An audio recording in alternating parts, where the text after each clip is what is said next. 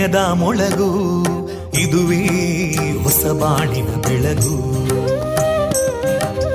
ಪಾಂಚಜನ್ಯದ ಮೊಳಗು ಇದುವೇ ಹೊಸ ಬಾಳಿನ ಬೆಳಗು. ಜನಮಾನಸವ. ಅರಳಿಸುವಂತ. ಅರಳಿಸುವಂತ. ಜನಮಾನಸವ ಅರಳಿಸುವಂತ. ಮೊಳಗು ಸುಖ ದುಃಖಗಳಿಗೆ ತಾಕೊರಳಾಗುವ ನೆಲ ಪ್ರೀತಿಯದಿ ಮೊಳಗು. ಇದುವೇ ಹೊಸ ಬಾಣಿನ ಬೆಳಗು. ಇದುವೇ ಪಾಂಚಜನ್ಯದ ಮೊಳಗು. ಇದುವೇ ಪಾಂಚಜನ್ಯದ ಮೊಳಗು. ವಿವೇಕಾನಂದ ವಿದ್ಯಾವರ್ಧಕ ಸಂಘ ಪ್ರವರ್ತಿತ ರೇಡಿಯೋ ಪಾಂಚಜನ್ಯ. ಇದು ಜೀವ ಜೀವದ ಸ್ವರ ಸಂಚಾರ. ತೊಂಬತ್ತು ಬಿಂದು ಎಂಟು ಸ್ವರ ತರಾಂಗಗಳಲ್ಲಿ ಈ ಹೊತ್ತಿನ ಪ್ರಸಾರ ಕಾರ್ಯಕ್ರಮವನ್ನ ಆರಂಭಿಸುತ್ತಿದ್ದೇವೆ ಆತ್ಮೀಯ ಶ್ರೋತೃ ಬಾಂಧವರಿಗೆ ರೇಡಿಯೋ ಪಾಂಚಜನ್ಯ ಸಮುದಾಯ ಬಾನುಲಿ ಕೇಂದ್ರ ಬಳಗದ ಪರವಾಗಿ ನಾನು ತೇಜಸ್ವಿನಿ ಮಾಡುವ ಪ್ರೀತಿಪೂರ್ವಕ ನಮಸ್ಕಾರಗಳು वन्दे मातरम् वन्दे मातरम् सुजलां सुफलां मलयज शीतलां सस्यश्यामलां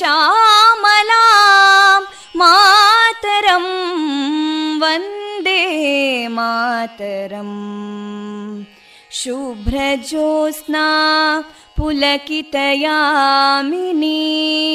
पुल्लकुसुमिता ध्रुमदळशोभिनीं सुहासिनीं सुमधुरभाषिणीं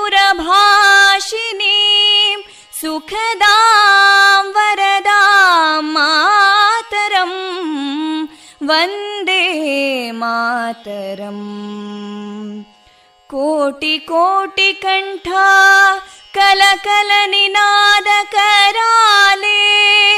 कोटि कोटि भुजैदृता करकलवाले अबलां केनो मायेतो बले बहुबलधारिणीं नमामि तारिणीं रिपुदलवारिणी मातरम् वन्दे मातरम् तुमि विद्या तुमि धर्मा तुमि हृदि तुमि मर्मा त्वं हि प्राणा शरीरे बाहुते तुमि मा शक्ति हृदये तुमि मा भक्ति तोमारयी प्रतिमागडी मन्दिरे मन्दिरे वन्दे मातरम् त्वं हि दुर्गा दशप्रहरणधारिणीं कमलां कमलदलविहारिणीं वाणीं विद्यादायिनीं नमामि त्वां नमामि कमलाम् अमलामतुलां सुजलां सुफलां मातरम् वन्दे मातरम् श्यामलां सरलां सुस्मितां भूषितां धरणी भरणी मातरं वन्दे मातरं वन्दे मातरम्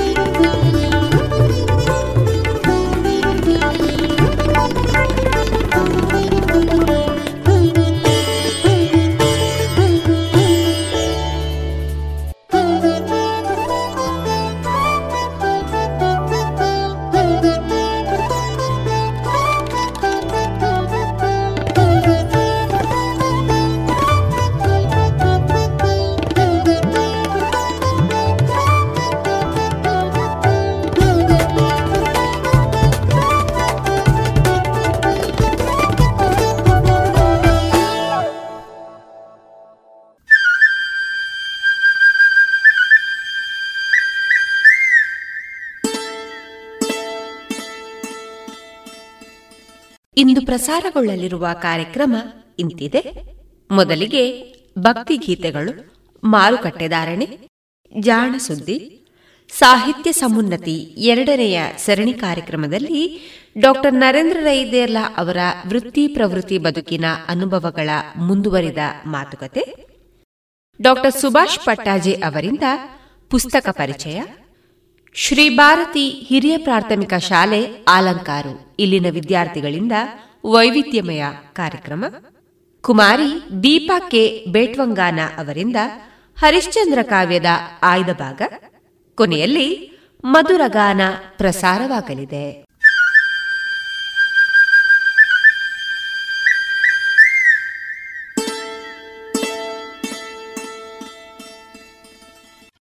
ಇದೀಗ ಭಕ್ತಿ ಗೀತೆಗಳನ್ನ ಕೇಳೋಣ.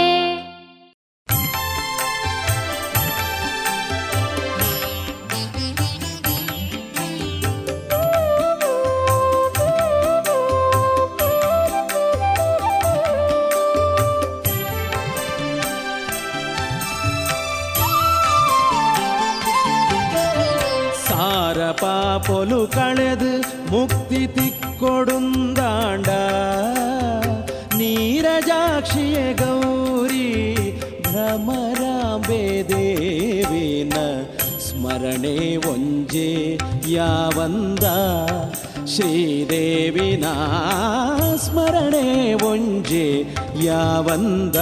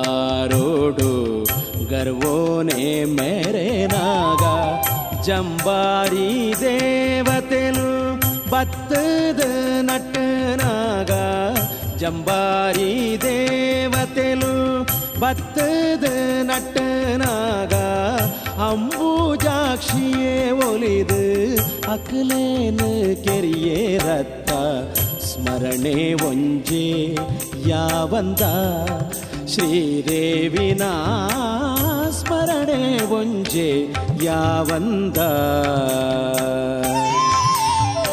ಸ್ಮರಣೆ ಒಂಜೆ ಯಾವಂದ? ಶ್ರೀದೇವಿನ ಸ್ಮರಣೆ ಒಂಜೆ ಯಾವಂದ?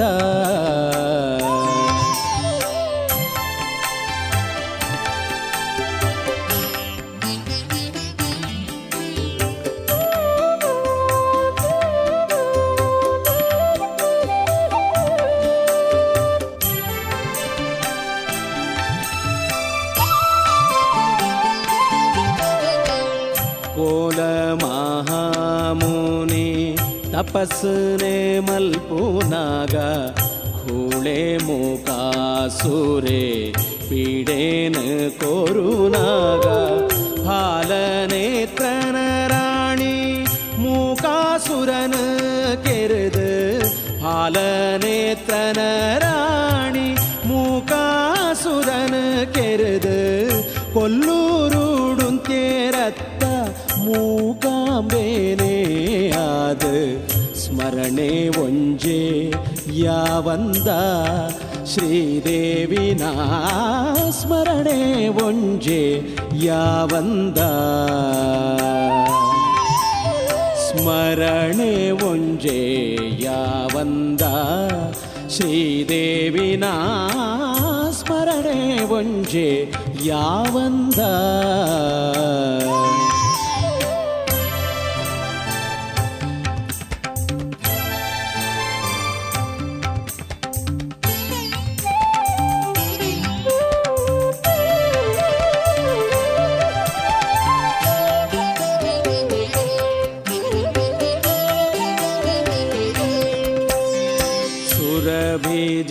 ನಂದಿನಿ ಶಾಪೂನು ಪಡೆದಾದ ಕರಗದ ಮನಸಡೆ ದೇವಿನೇ ಸುಗಿಪುನಾಗ ಅರುಣನ ಮಾರ್ದನೊಡು ಮಗಲಾದು ಬರ್ಪೆಂದು ಅರುಣನ ಮಾರ್ದನೊಡು ಮಗಲಾದು ಬರ್ಪೆಂದು ಪರಮೇಶ್ವರಿ ಕೊರಿನ ವರೋಟಿನಿಕೆ ಕಟಿಲಾಂಡು ಸ್ಮರಣೆ ಒಂಜೇಯಾವಂದ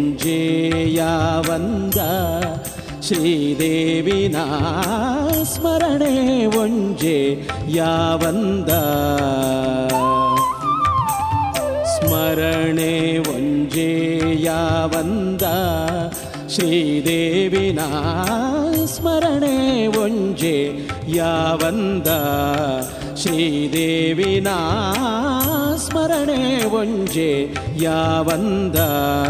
ಶ್ರೀ ದುರ್ಗೆನ ಸ್ಮರಣೆ ಒಂಜೆ ಯಾವಂದ?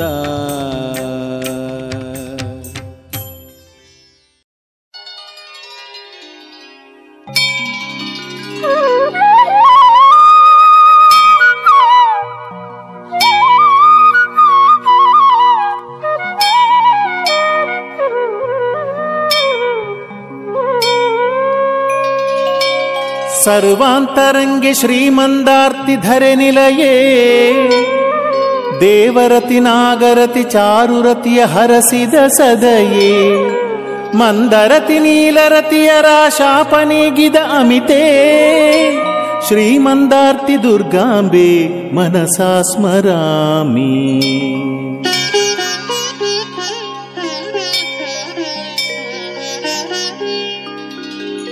ಶಂಖಚೂಡನಿಗೆ ಶಿವನೊಡನೆ ದರ್ಶನ ನೀಡಿದ ಮಾತೆ ನಂದಿಶಾಪವ ಕಳೆ ಭುವಿಗಿಳಿದ ಧರ್ಮಸ್ವರೂಪೇ ಕರುಣಾರ್ದ್ರ ಹೃದಯೇ ಮಾಹೇಶ್ವರ ಮನ ಮಂದಿರೇ, ಶ್ರೀಮಂದಾರ್ತಿ ದುರ್ಗಾಂಬೆ ಮನಸಾ ಸ್ಮರಾಮಿ.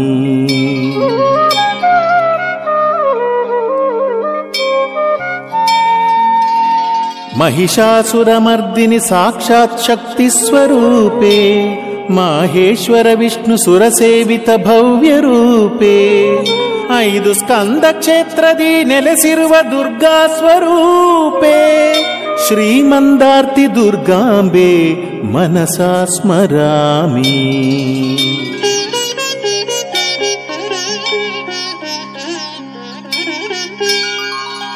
जीवेश्वरि सर्वव्याकुल निवारिणी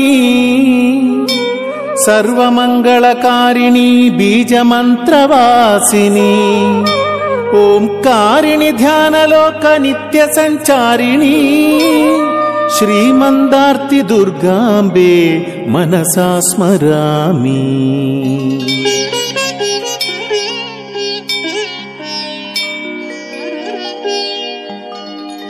योगीश्वरी सत्यस्वरूपिणी सन्तानदाते राजेश्वरी कालरूपिणी विश्वमाते माहेश्वरी दुष्टहारिणी जननी श्रीमन्दार्ति दुर्गाम्बे मनसा स्मरामि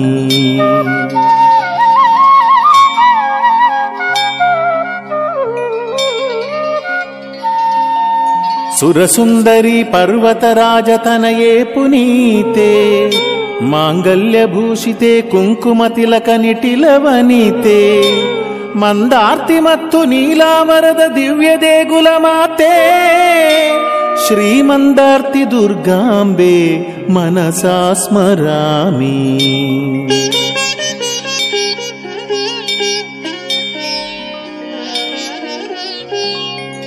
ಹೊಗಳಿಕೆಗೆ ನಿಲುಕದ ಅನೇಕ ಗುಣಸ್ವರೂಪೇ.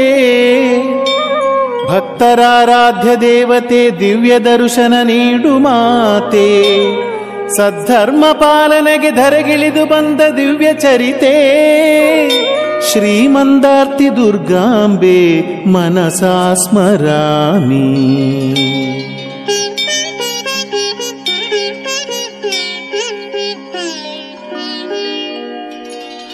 वात्सल्यपरिपूर्णे सुखशान्तिनिलये सदाशुभकरी सर्वतन्त्रस्वरूपे करुणारससागरी सर्वलोकभरिते श्रीमन्दार्ति दुर्गाम्बे मनसा स्मरामि।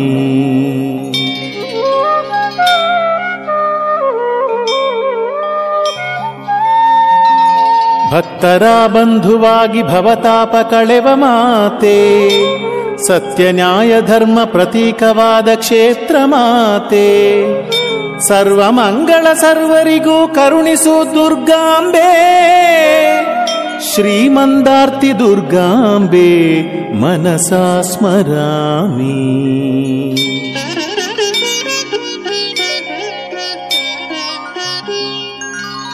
सुखशान्तिदाते भूलोकमाते दुर्गेश्वरी शङ्करी।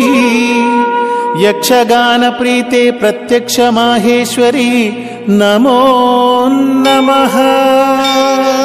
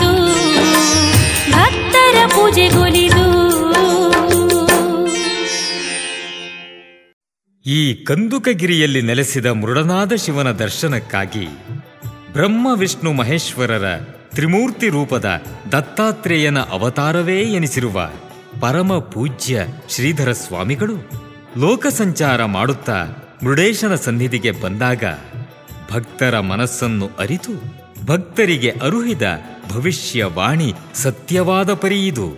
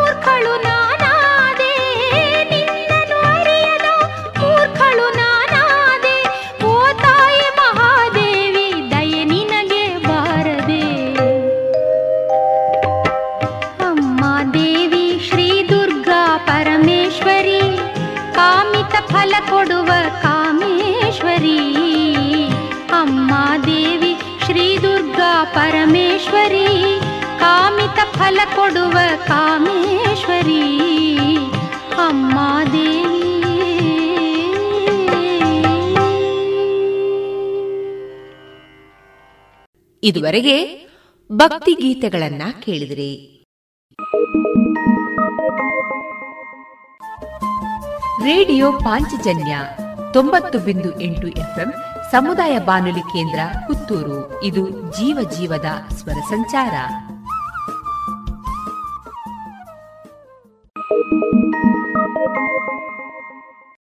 SRK ladders Puttur. ವಿದ್ಯುತ್ ಆಘಾತದಿಂದ ರಕ್ಷಿಸಲು ನೂತನ ಮಾದರಿಯ ಸುರಕ್ಷಿತ ಫೈಬರ್ ಪೈಪ್ಸ್ ಏಣಿಗಳು. ಅಡಿಕೆ ಕಾಳು ಮೆಣಸು ಕೊಯ್ಯಲು ಹಾಗೂ ಮರ ಹತ್ತುವ ಏಣಿ ಮತ್ತು ದೋಟಿಗಳು. ಕಾಳು ಮೆಣಸು ಕೋಡು ಬೇರ್ಪಡಿಸುವ ವಿನೂತನ ಶೈಲಿ ಹಾಗೂ ವಿವಿಧ ಮಾದರಿಯ ಯಂತ್ರಗಳು. ಮಾನವ ಹಾಗೂ ಯಂತ್ರಚಾಲಿತ ಗಾಡಿಗಳು. ತಯಾರಕರು ಎಸ್ಆರ್ಕೆ ಲ್ಯಾಡರ್ಸ್ ಪುತ್ತೂರು. ಮೊಬೈಲ್ ಒಂಬತ್ತು ನಾಲ್ಕು ನಾಲ್ಕು ಎಂಟು ನಾಲ್ಕು ಆರು ಮೂರು ನಾಲ್ಕು ಸೊನ್ನೆ ನಾಲ್ಕು. ವಿವರಗಳಿಗಾಗಿ W W W dot SRK ladders dot com.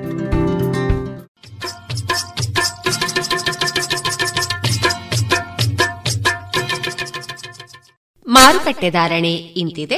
ಹೊಸ ಅಡಿಕೆ ಇನ್ನೂರ ಇಪ್ಪತ್ತ ಐದರಿಂದ ಮುನ್ನೂರ ಅರವತ್ತು, ಹಳೆ ಅಡಿಕೆ ಮುನ್ನೂರ ಐದರಿಂದ ನಾಲ್ಕುನೂರ ಹದಿನೈದು, ಡಬಲ್ ಚೋಲ್ ಮುನ್ನೂರ ಐದರಿಂದ ನಾಲ್ಕುನೂರ ಹದಿನೈದು, ಹಳೆ ಪಟೋರ ಇನ್ನೂರರಿಂದ ಮುನ್ನೂರ ಮೂವತ್ತ ಐದು ಹೊಸ ಪಟೋರ ನೂರ ಎಪ್ಪತ್ತ ಐದರಿಂದ ಮುನ್ನೂರ ಹದಿನೈದು, ಹಳೆ ಉಳ್ಳಿಗಡ್ಡೆ ನೂರ ಹತ್ತರಿಂದ ಇನ್ನೂರ ಮೂವತ್ತ ಐದು ಹೊಸ ಉಳ್ಳಿಗಡ್ಡೆ ನೂರ ಹತ್ತರಿಂದ ಇನ್ನೂರ ಮೂವತ್ತು ಹಳೆ ಕರಿಗೋಟು ನೂರ ಹತ್ತರಿಂದ ಇನ್ನೂರ ಐವತ್ತ ಐದು ಹೊಸ ಕರಿಗೋಟು ನೂರ ಹತ್ತರಿಂದ ಇನ್ನೂರ ಐವತ್ತ ಐದು ಕೊಕ್ಕೋ ಧಾರಣೆ, ಹಸಿ ಕೊಕ್ಕೋ ಐವತ್ತ ಐದರಿಂದ ಅರವತ್ತು ಒಣಕೊಕ್ಕೋ ನೂರ ನಲವತ್ತ ಐದರಿಂದ ನೂರ ಎಪ್ಪತ್ತ ಐದು ಕಾಳುಮೆಣಸು ಇನ್ನೂರ ಐವತ್ತರಿಂದ ಮುನ್ನೂರ ಮೂವತ್ತು, ರಬ್ಬರ್ ಧಾರಣೆ, ಗ್ರೇಡ್ ನೂರ ಐವತ್ತು ರೂಪಾಯಿ, ಲಾಟ್ ನೂರ ಹದಿನೆಂಟು ರೂಪಾಯಿ, ಸ್ಕ್ರ್ಯಾಪ್ ಒಂದು ಎಪ್ಪತ್ತ ಒಂಬತ್ತು ರೂಪಾಯಿ, ಸ್ಕ್ರ್ಯಾಪ್ ಎರಡು ಎಪ್ಪತ್ತ ಒಂದು ರೂಪಾಯಿ.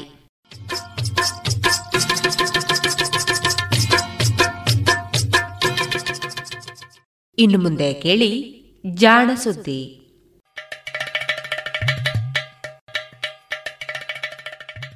ನಮಸ್ಕಾರ. ಇದು ಜಾಣ ಸುದ್ದಿ. ವಿಜ್ಞಾನ ವಿಚಾರ ಹಾಗೂ ವಿಸ್ಮಯಗಳ ಧ್ವನಿ ಪತ್ರಿಕೆ. ದಿನ ದಿನವೂ ವಿಜ್ಞಾನ.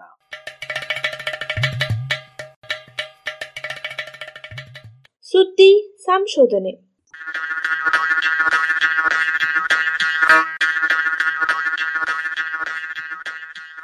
ಬೂಸು ಔಷಧ.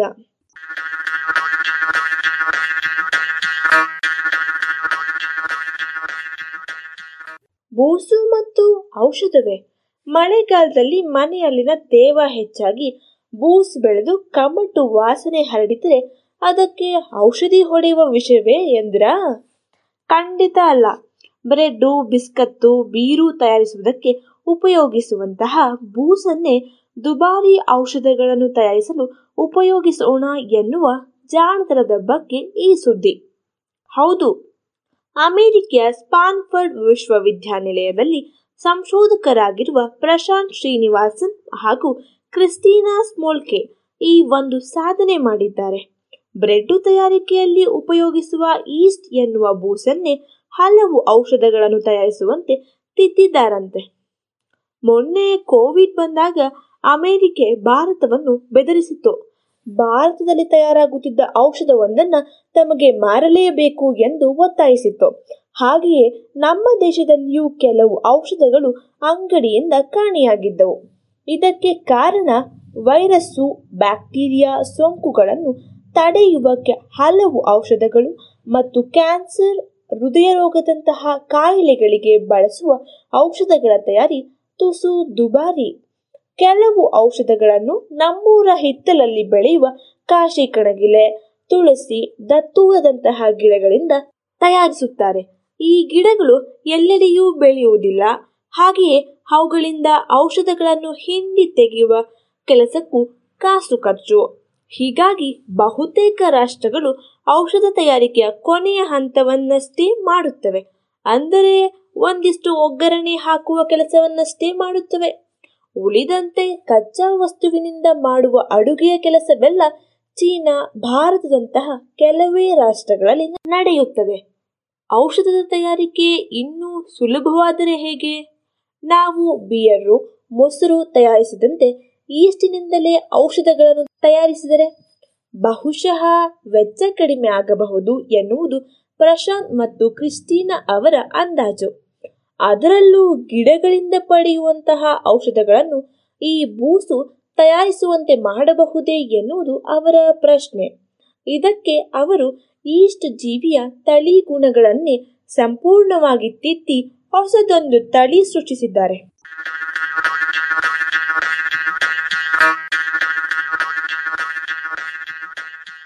ಈಸ್ಟ್ ಎನ್ನುವುದು ಕಣ್ಣಿಗೆ ಕಾಣದ ಸೂಕ್ಷ್ಮ ಜೀವಿ ಇದು ಸಮೃದ್ಧಿ ಇದು ಸಮೃದ್ಧಿಯಾಗಿ ಬೆಳೆದಾಗಲಷ್ಟೇ ತುಸು ಕಾಣುತ್ತದೆ. ಈಸ್ಟ್ ಬೆಳೆಯುವುದಕ್ಕೆ ಸಕ್ಕರೆಯ ಪಾಕ ಇರಬೇಕು. ಉಸಿರಾಟಕ್ಕೆ ಆಕ್ಸಿಜನ್ ಇರಲೇಬೇಕು. ಆಕ್ಸಿಜನ್ ಇಲ್ಲದೆ ಹೋದರೆ ಅದು ಸಕ್ಕರೆಯನ್ನು ಆಲ್ಕೋಹಾಲನ್ನಾಗಿ ಬದಲಾಯಿಸಿ ಬಿಡುತ್ತದೆ. ದ್ರಾಕ್ಷಿಯ ರಸದಲ್ಲಿ ಈ ಕೆಲಸ ಆದಾಗ ಬಿಯರು, ವೈನು ಮುಂತಾದ ಮದ್ಯಗಳು ದೊರೆಯುತ್ತವೆ. ಹಾಲಿನಲ್ಲಿ ಆದಾಗ ಮೊಸರು ಸಿಗಬಹುದು ಇಲ್ಲವೇ ಕಹಿ ಮಜ್ಜಿಗೆ ಸಿಗಬಹುದು. ಹೀಗೆ ಬಲು ಸರಾಗವಾಗಿ ಬೆಳೆಯುವ ಈಸ್ಟಿಗೆ ಗಿಡಗಳಲ್ಲಿ ದೊರೆಯುವ ರಾಸಾಯನಿಕಗಳನ್ನು ತಯಾರಿಸುವ ತಂತ್ರವನ್ನು ಕಲಿಸಬಹುದೇ? ಕಲಿಸಬಹುದು ಎಂದು ಇವರು ಪ್ರಯೋಗ ಮಾಡಿ ತೋರಿಸಿದ್ದಾರೆ. ಗಿಡಗಳಲ್ಲಿ ವಿವಿಧ ಔಷಧಗಳನ್ನು ತಯಾರಿಸಲು ಬೇಕಾದ ಜೀನ್ಗಳಿರುತ್ತವೆ. ಇವುಗಳ ಚಟುವಟಿಕೆಯಿಂದ ಹುಟ್ಟುವ ಕಿಣ್ವಗಳು ಮಣ್ಣಿನಿಂದ ಗಿಡಗಳು ಹೀರಿದ ವಸ್ತುಗಳನ್ನು ಬೇರೆ ರಾಸಾಯನಿಕವನ್ನಾಗಿ ಬದಲಾಯಿಸುತ್ತವೆ. ಹೀಗೆ ಹೊಸ ರಾಸಾಯನಿಕ ತಯಾರಿಸುವಾಗ ಹೀರಿದ ವಸ್ತುಗಳನ್ನು ಒಡೆಯುವುದು, ಒಡೆದಾಗ ಹುಟ್ಟಿದ ವಸ್ತುಗಳ ಜೊತೆಗೆ ಬೇರೆ ವಸ್ತುಗಳನ್ನು ಸೇರಿಸುವುದು ಮೊದಲಾದ ಕ್ರಿಯೆಗಳು ನಡೆಯುತ್ತವೆ. ಹೆಚ್ಚು ಕಡಿಮೆ ಅಡಿಗೆಯ ವೇಳೆಯಲ್ಲಿ ವಿವಿಧ ವಸ್ತುಗಳನ್ನು ವಿವಿಧ ಹಂತದಲ್ಲಿ ಕೂಡಿಸುವ ರೀತಿಯಲ್ಲಿಯೇ ಇದು ನಡೆಯುತ್ತದೆ. ಈ ಸರಪಳಿ ರಾಸಾಯನಿಕ ಕ್ರಿಯೆಗಳ ಒಟ್ಟಾರೆ ಫಲವಾಗಿ ಕಾಫಿ ಗಿಡ ಹೀರಿಕೊಂಡ ರಸಗೊಬ್ಬರ ಕೆಫೀನು ಆಗಬಹುದು. ಕಾಶಿ ಕಣಗಲೆಯಲ್ಲಿ ಅದೇ ವಸ್ತುಗಳು ಕ್ಯಾನ್ಸರ್ ಔಷಧವಾಗಬಹುದು. ಅಥವಾ ದತ್ತೂರದಲ್ಲಿ ಇವು ವಾಂತಿ ತಡೆಯುವ ನರಮಂಡಲದ ದೋಷಗಳಿಗೆ ಚಿಕಿತ್ಸೆ ನೀಡುವ ಔಷಧಗಳಾಗಿ ಬದಲಾಗಬಹುದು. ಈಸ್ಟಿನಲ್ಲಿ ಇದೇ ಕ್ರಿಯೆಗಳು ನಡೆಯುವಂತೆ ಮಾಡಿದರೆ ಈಸ್ಟ್ ಕೂಡ ಕೆಫೇನು ತಯಾರಿಸಬಹುದು ಎನ್ನುವುದು ಪ್ರಶಾಂತ್ ಮತ್ತು ಕ್ರಿಸ್ಟೀನಾ ಅವರ ತರ್ಕ. ಇದಕ್ಕಾಗಿ ಇವರು ದತ್ತೂರದ ಗಿಡ ತಯಾರಿಸುವ ಹಯೋಸಯಾಮಿನ್ ಮತ್ತು ಸ್ಕೋಪೊಟಾಮಿನ್ ಎನ್ನುವ ಔಷಧವನ್ನು ಆಯ್ದುಕೊಂಡರು. ಸಕ್ಕರೆ ಹಾಗೂ ಒಂದಿಷ್ಟು ಅಮೈನೋ ಆಮ್ಲಗಳನ್ನು ಯಾವ ರೀತಿ ಪರಿವರ್ತಿಸಿದರೆ ಈ ರಾಸಾಯನಿಕಗಳು ದೊರೆಯುತ್ತವೆ ಎಂದು ಅಧ್ಯಯನ ಮಾಡಿದರು. ಇದಕ್ಕಾಗಿ ವಿವಿಧ ಗಿಡ ಪ್ರಾಣಿಗಳಲ್ಲಿ ನಡೆಯುವ ರಾಸಾಯನಿಕ ಕ್ರಿಯೆಗಳನ್ನು ಪಟ್ಟಿ ಮಾಡಿಕೊಂಡು ಅವುಗಳಲ್ಲಿ ವಿವಿಧ ಹಂತಗಳನ್ನು ಗುರುತಿಸಿಕೊಂಡರು. ಒಟ್ಟು ಐದು ಹಂತಗಳನ್ನು ಹೀಗೆ ಗುರುತಿಸಿಕೊಂಡರು. ಇವುಗಳಲ್ಲಿ ಈಸ್ಟ್ ಜೀವಿಯ ಕೋಶ ಪೊರೆಯ ಮೇಲೆ ನಡೆಸಬಹುದಾದಂಥವು ಯಾವುವು? ಅನಂತರ ಒಳಗಿರುವ ಕೋಶದ್ರವದೊಳಗೆ ಯಾವ್ಯಾವ ಕ್ರಿಯೆಗಳು ನಡೆಯಬಹುದು? ಅವುಗಳಿಂದ ಹುಟ್ಟಿದ ಪದಾರ್ಥಗಳನ್ನು ಜೊತೆಗೂಡಿಸುವ ಕ್ರಿಯೆ ಎಲ್ಲಿ ಹೇಗೆ ನಡೆಯಬೇಕು ಎಂದೆಲ್ಲ ಗಮನಿಸಿ ಐದು ಹಂತಗಳನ್ನು ರೂಪಿಸಿದರು. ಇವುಗಳಿಗೆ ಬೇಕಾದ ಜೀನ್ಗಳೆಲ್ಲವೂ ಈಸ್ಟ್ನಲ್ಲಿ ಇರಲಿಲ್ಲವಾದ್ದರಿಂದ ಅವನ್ನು ಬೇರೆ ಜೀವಿಗಳಿಂದ ತರಬೇಕಿತ್ತು. ಮೊದಲನೇ ಹಂತದಲ್ಲಿ ಸಕ್ಕರೆಯನ್ನು ಗ್ಲುಟಮೇಟ್ ಎನ್ನುವ ಅಮೈನೋ ಆಮ್ಲದ ಜೊತೆಗೆ ಸೇರಿಸಿ ಅರ್ಜುನಿನ್ ಎನ್ನುವ ಹೊಸ ರಾಸಾಯನಿಕ ಉತ್ಪಾದನೆಯಾಗುತ್ತದೆ. ಇದಕ್ಕೆ ಬೇಕಾದ ಕ್ರಿಯೆಗಳೆಲ್ಲದಕ್ಕೂ ಶಕ್ತಿಯ ಅವಶ್ಯಕತೆ ಇರುವುದರಿಂದ ಇವುಗಳು ನೇರವಾಗಿ ಈಸ್ಟಿನ ಶಕ್ತಿ ಉತ್ಪಾದನೆಯ ಕೇಂದ್ರವಾದ ಮೈಟೋಕಾಂಡ್ರಿಯಾದಲ್ಲಿಯೇ ಜರುಗುವಂತೆ ಇವರು ರೂಪಿಸಿದ್ದಾರೆ. ಅಲ್ಲಿಂದ ಹೊರಬಿದ್ದ ಅರ್ಜುನಿನ್ ಹೊರಗಿರುವ ಕೋಶರಸದಲ್ಲಿ ಫ್ಯೂಟ್ರಸಿನ್ ಎಂದಾಗುತ್ತದೆ. ಇಲ್ಲಿಂದ ಎರಡನೆಯ ಹಂತ ಆರಂಭ.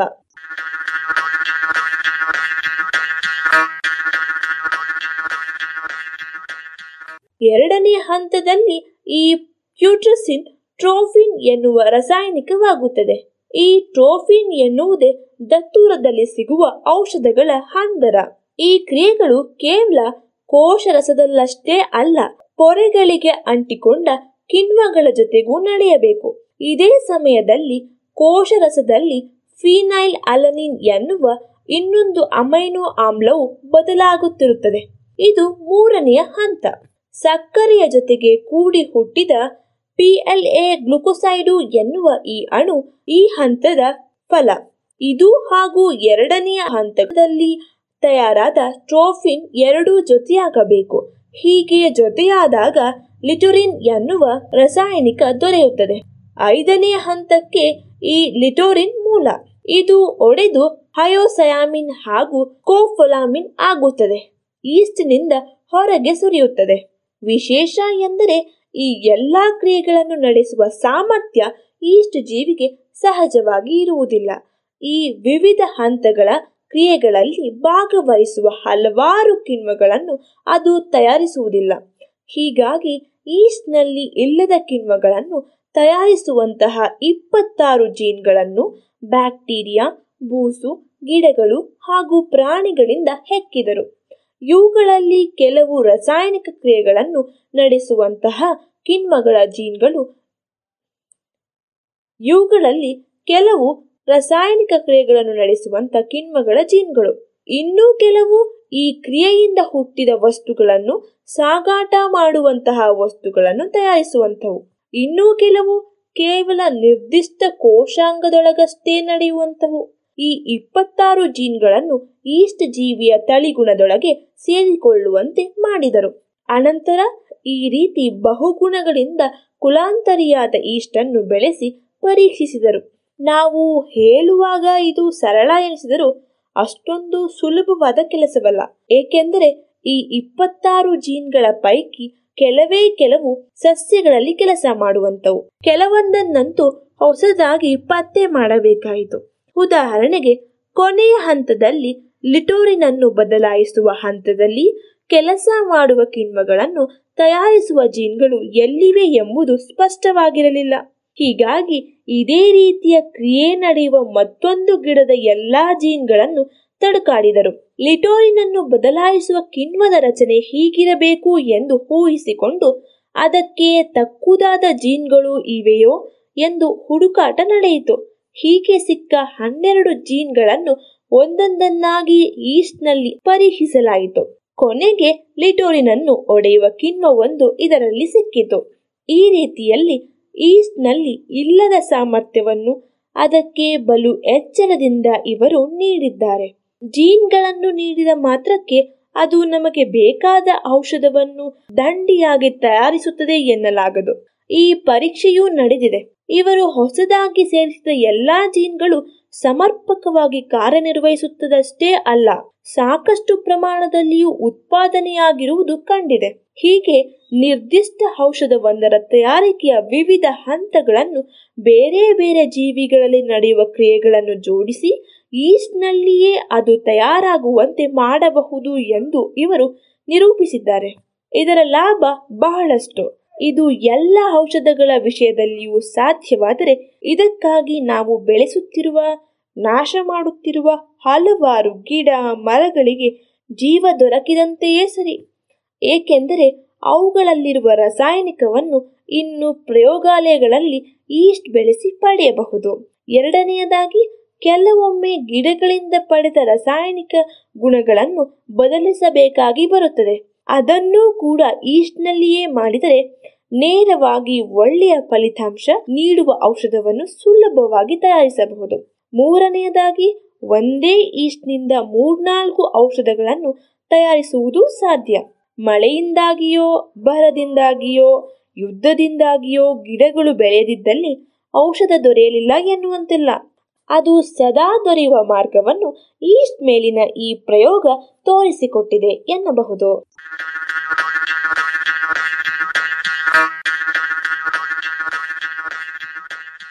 ಇದು ಇಂದಿನ ಸುದ್ದಿ ಸಂಶೋಧನೆ.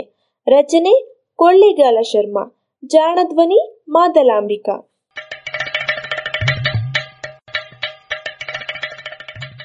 ಜಾಣ ಸುದ್ದಿಯ ಬಗ್ಗೆ ಸಲಹೆ, ಸಂದೇಹಗಳು ಇದ್ದಲ್ಲಿ ನೇರವಾಗಿ ಒಂಬತ್ತು, ಎಂಟು ಎಂಟು, ಆರು ಆರು, ನಾಲ್ಕು, ಸೊನ್ನೆ, ಮೂರು, ಎರಡು, ಎಂಟು. ಈ ನಂಬರಿಗೆ ವಾಟ್ಸಪ್ ಮಾಡಿ, ಇಲ್ಲವೇ ಕರೆ ಮಾಡಿ.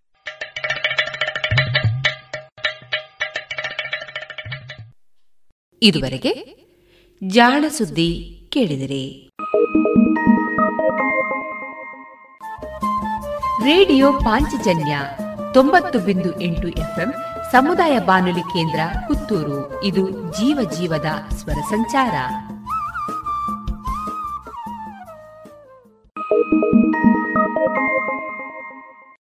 ಇನ್ನು ಮುಂದೆ ಸಾಹಿತ್ಯ ಸಮುನ್ನತಿ ಎರಡನೆಯ ಸರಣಿ ಕಾರ್ಯಕ್ರಮದಲ್ಲಿ ಜಿಡೆಕಲ್ಲು ಕಾಲೇಜಿನ ಪ್ರಾಧ್ಯಾಪಕರಾದ ಡಾಕ್ಟರ್ ನರೇಂದ್ರ ರೈ ದೇರ್ಲಾ ಅವರೊಂದಿಗೆ ವೃತ್ತಿ ಪ್ರವೃತ್ತಿ ಬದುಕಿನ ಅನುಭವಗಳ ಮುಂದುವರಿದ ಮಾತುಕತೆಯನ್ನ ಕೇಳೋಣ. ಈ ಕಾರ್ಯಕ್ರಮದ ಸಂಯೋಜನೆ ಶ್ರೀಮತಿ ಆಶಾ ಬೆಳ್ಳಾರೆ.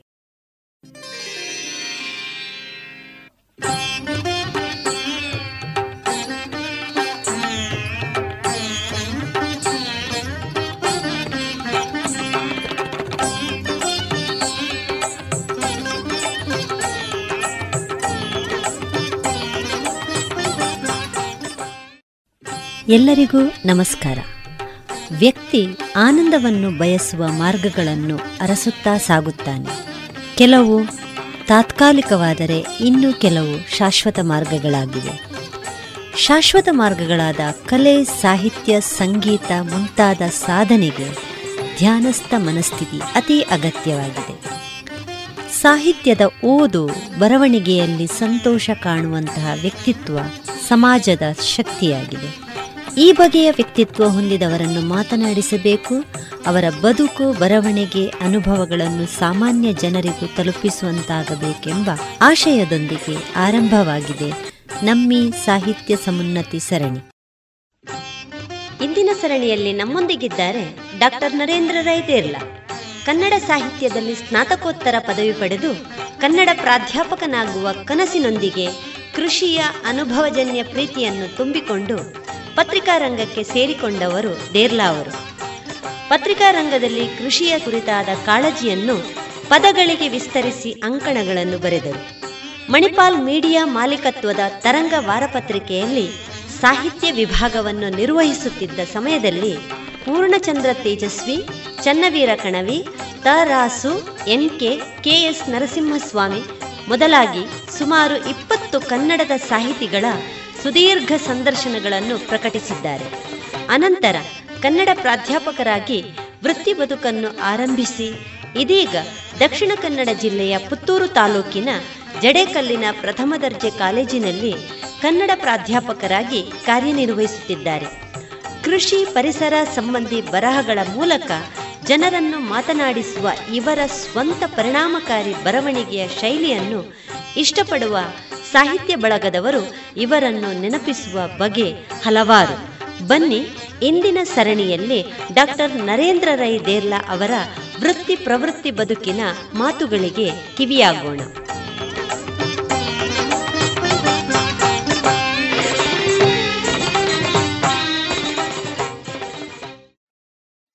ಡಾಕ್ಟರ್ ದೇರ್ಲಾ ಅವರು ನುಡಿ ಚಿತ್ರಕಾರರಾಗಿ ಪದಗಳನ್ನು ಕಟ್ಟಿದ್ದಾರೆ. ಈ ನುಡಿ ಚಿತ್ರ ಅಂದರೆ ಏನು? ನುಡಿ ಚಿತ್ರ ಅನ್ನುವುದಕ್ಕೆ ಪತ್ರಿಕೋದ್ಯಮದ ಪರಿಭಾಷೆಯಲ್ಲಿ ಬೇರೆ ಬೇರೆ ಅರ್ಥಗಳಿವೆ. ಕನ್ನಡದಲ್ಲಿ ನುಡಿಚಿತ್ರ ಅನ್ನುವ ಪರಿಕಲ್ಪನೆಯನ್ನು ಬಹಳ ನಿಖರವಾಗಿ ಪರಿಚಯಿಸಿದವರು ಆಗ ನಾನು ಹೇಳಿದ ನಾಗೇಶ್ ಹೆಗಡೆಯವರೇ ಅವರು. ಇದಕ್ಕೆ ಫ್ಯೂಚರ್ ರೈಟಿಂಗ್ ಅನ್ನೋದು ಇದಕ್ಕೆ ಮಸಿ ಮಸೂರ ಅಂತ ಒಂದು ಹೆಸರು ಕೂಡ ಕೊಟ್ಟದ್ದಿದೆ. ಅಕ್ಷರದ ಮೂಲಕ ಒಂದು ಚಿತ್ರವನ್ನು ಕಟ್ಟಿಕೊಡುವಂಥದ್ದು.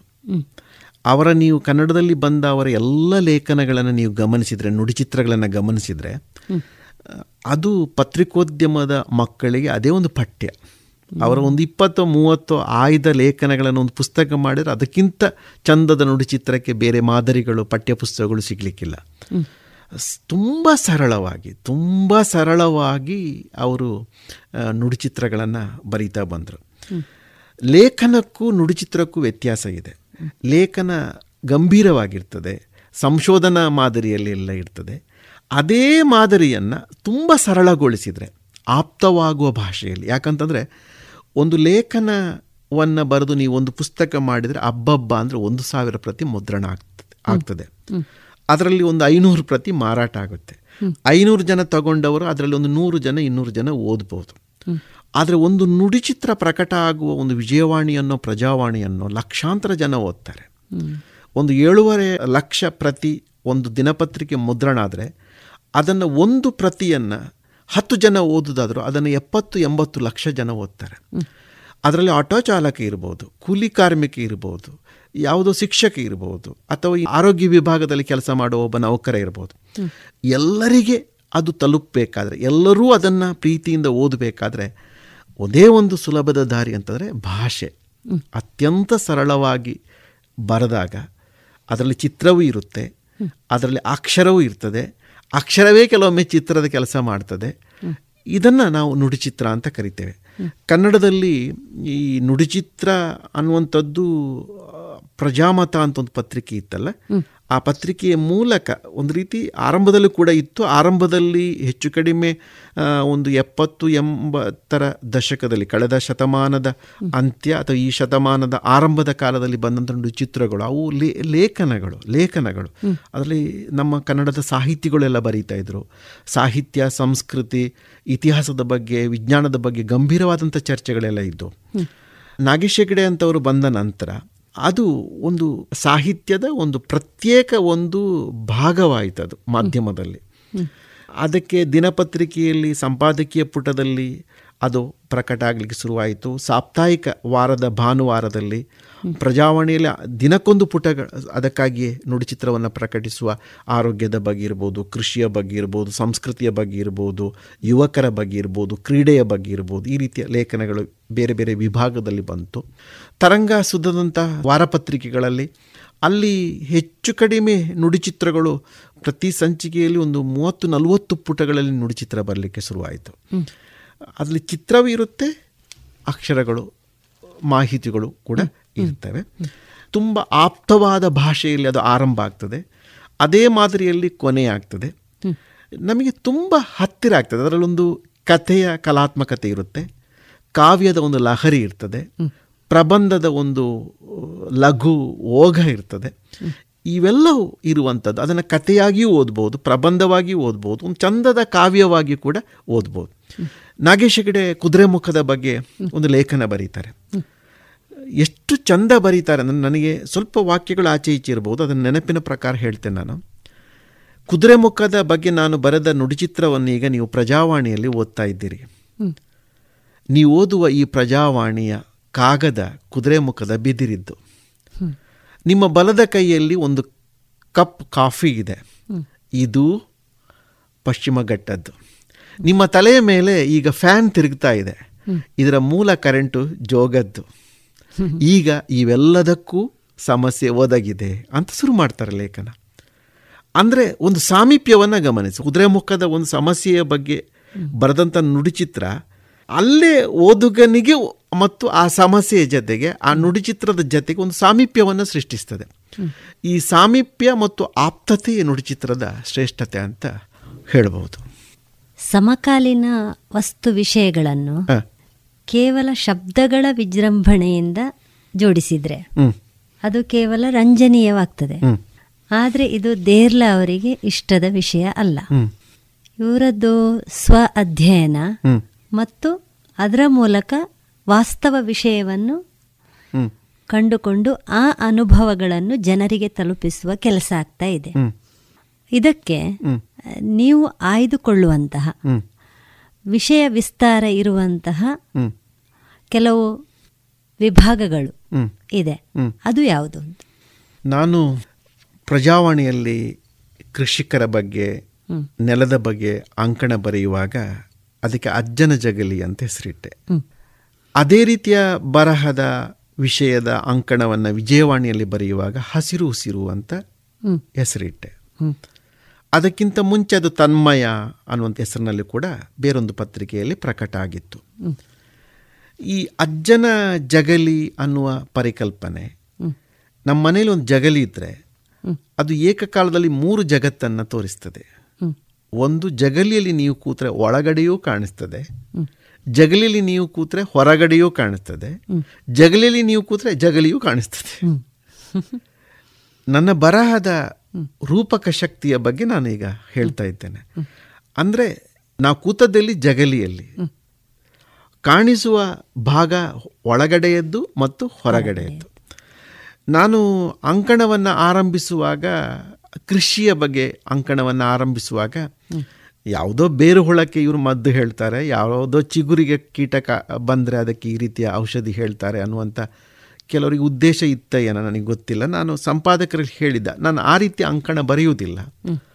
ಅದು ಕೇವಲ ಕೃಷಿಯ ಬಗೆಗೆ ಮಾತ್ರ ಅಲ್ಲ, ಕೃಷಿ ಸಂಸ್ಕೃತಿಯ ಬಗೆಗೆ, ಕೃಷಿಯ ಸಂಬಂಧದ ಬಗ್ಗೆ, ಗ್ರಾಮವಾಸಿಗಳ ಒಳ ಸಂಬಂಧಗಳ ಬಗ್ಗೆ ಪರಂಪರಾಗತ ಕೃಷಿಯ ಬಗ್ಗೆ ಬೀಜ ಸಂರಕ್ಷಣೆಯ ಬಗ್ಗೆ ಕೃಷಿಯಲ್ಲಿ ತೊಡಗಿದ ಹೆಣ್ಮಕ್ಕಳ ಬಗ್ಗೆ ಇವರನ್ನೆಲ್ಲರನ್ನೇ ಇಟ್ಟುಕೊಂಡು ನಾನು ಬರೀತೇನೆ ಅಂತ.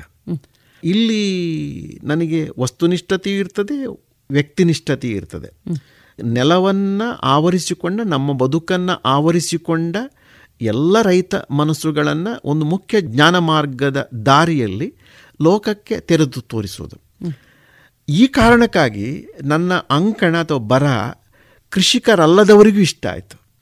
ಎಲ್ಲೋ ಒಂದು ಕಡೆ ಇದು ನನ್ನ ಬದುಕಿನ ಬಗ್ಗೆ ಮಾತನಾಡ್ತಾ ಇದೆಯಲ್ಲ ನನ್ನ ಹಿರಿಯರ ಬದುಕಿನ ಬಗ್ಗೆ ಮಾತನಾಡ್ತಾ ಇದೆಯಲ್ಲ ಇದು ನನ್ನ ಜೀವನದ ಮೂಲ ಅನ್ನುವಂಥ ಒಂದು ಮಹತ್ವ ಅಥವಾ ಅರಿವು ಕೂಡ ಅಥವಾ ಒಂದು ಚಿಕ್ಕ ಬೆಳಕು ದೀಪವಾಗಿ ಆ ಅಂಕಣಗಳು ಕಾಣಿಸಿಕೊಂಡದ್ದಿದೆ. ಅನೇಕ ಸಾಹಿತಿಗಳು ಕೂಡ ಇದನ್ನು ಮೆಚ್ಚಿಕೊಂಡಿದ್ದಾರೆ. ಅನೇಕ ಕಲಾವಿದರಿಗೂ ಇಷ್ಟ ಆಯಿತು. ಯಾಕಂದರೆ ಈ ಕಲಾವಿದರಿರಲಿ ಈ ಸಾಹಿತಿಗಳಿರಲಿ ಈ ವಿಜ್ಞಾನಿಗಳಿರಲಿ ತಿನ್ನುವುದು ಅನ್ನವನ್ನೇ. ಅನ್ನ ಬಿಟ್ಟು ಬೇರೆ ಯಾರೂ ಏನನ್ನೂ ತಿನ್ನಲಿಕ್ಕೆ ಸಾಧ್ಯ ಇಲ್ಲ. ಹೀಗೆ ಅನ್ನ ತಿನ್ನುವ ಎಲ್ಲ ರೈತ ಮನಸ್ಸುಗಳಿಗೆ ಈ ಬರಹ ಇಷ್ಟ ಆಯಿತು. ಇದು ಒಂದು ಯಾಕೆ ಇಷ್ಟ ಆಯ್ತು ಅಂದರೆ ಅಲ್ಲಿ ಸಾಮೀಪ್ಯ ಮತ್ತು ಆಪ್ತತೆ, ಆಪ್ತವಾದ ಭಾಷೆ ಮತ್ತು ಸಾಮೀಪ್ಯ ಹಾಗೆ ನಾನು ಎಲ್ಲೂ ಕೂಡ ನೀವು ಹೇಳಿದಾಗೆ ಶಬ್ದದ ವಿಜೃಂಭಣೆ ಅತಿರೇಕಗಳು ಎಲ್ಲೂ ಇರಲಿಲ್ಲ. ಸಹಜವಾದ ಯಾಕಂದರೆ ನಾನು ಆಗ ಹೇಳಿದಲ್ಲ ತೇಜಸ್ವಿಯವರ ಮಾದರಿ ನಾಗೇಶ್ ಹೆಗಡೆಯವರ ಮಾದರಿ ನನ್ನ ಒಳಗಡೆ ತುಂಬ ಕೆಲಸ ಮಾಡಿದೆ.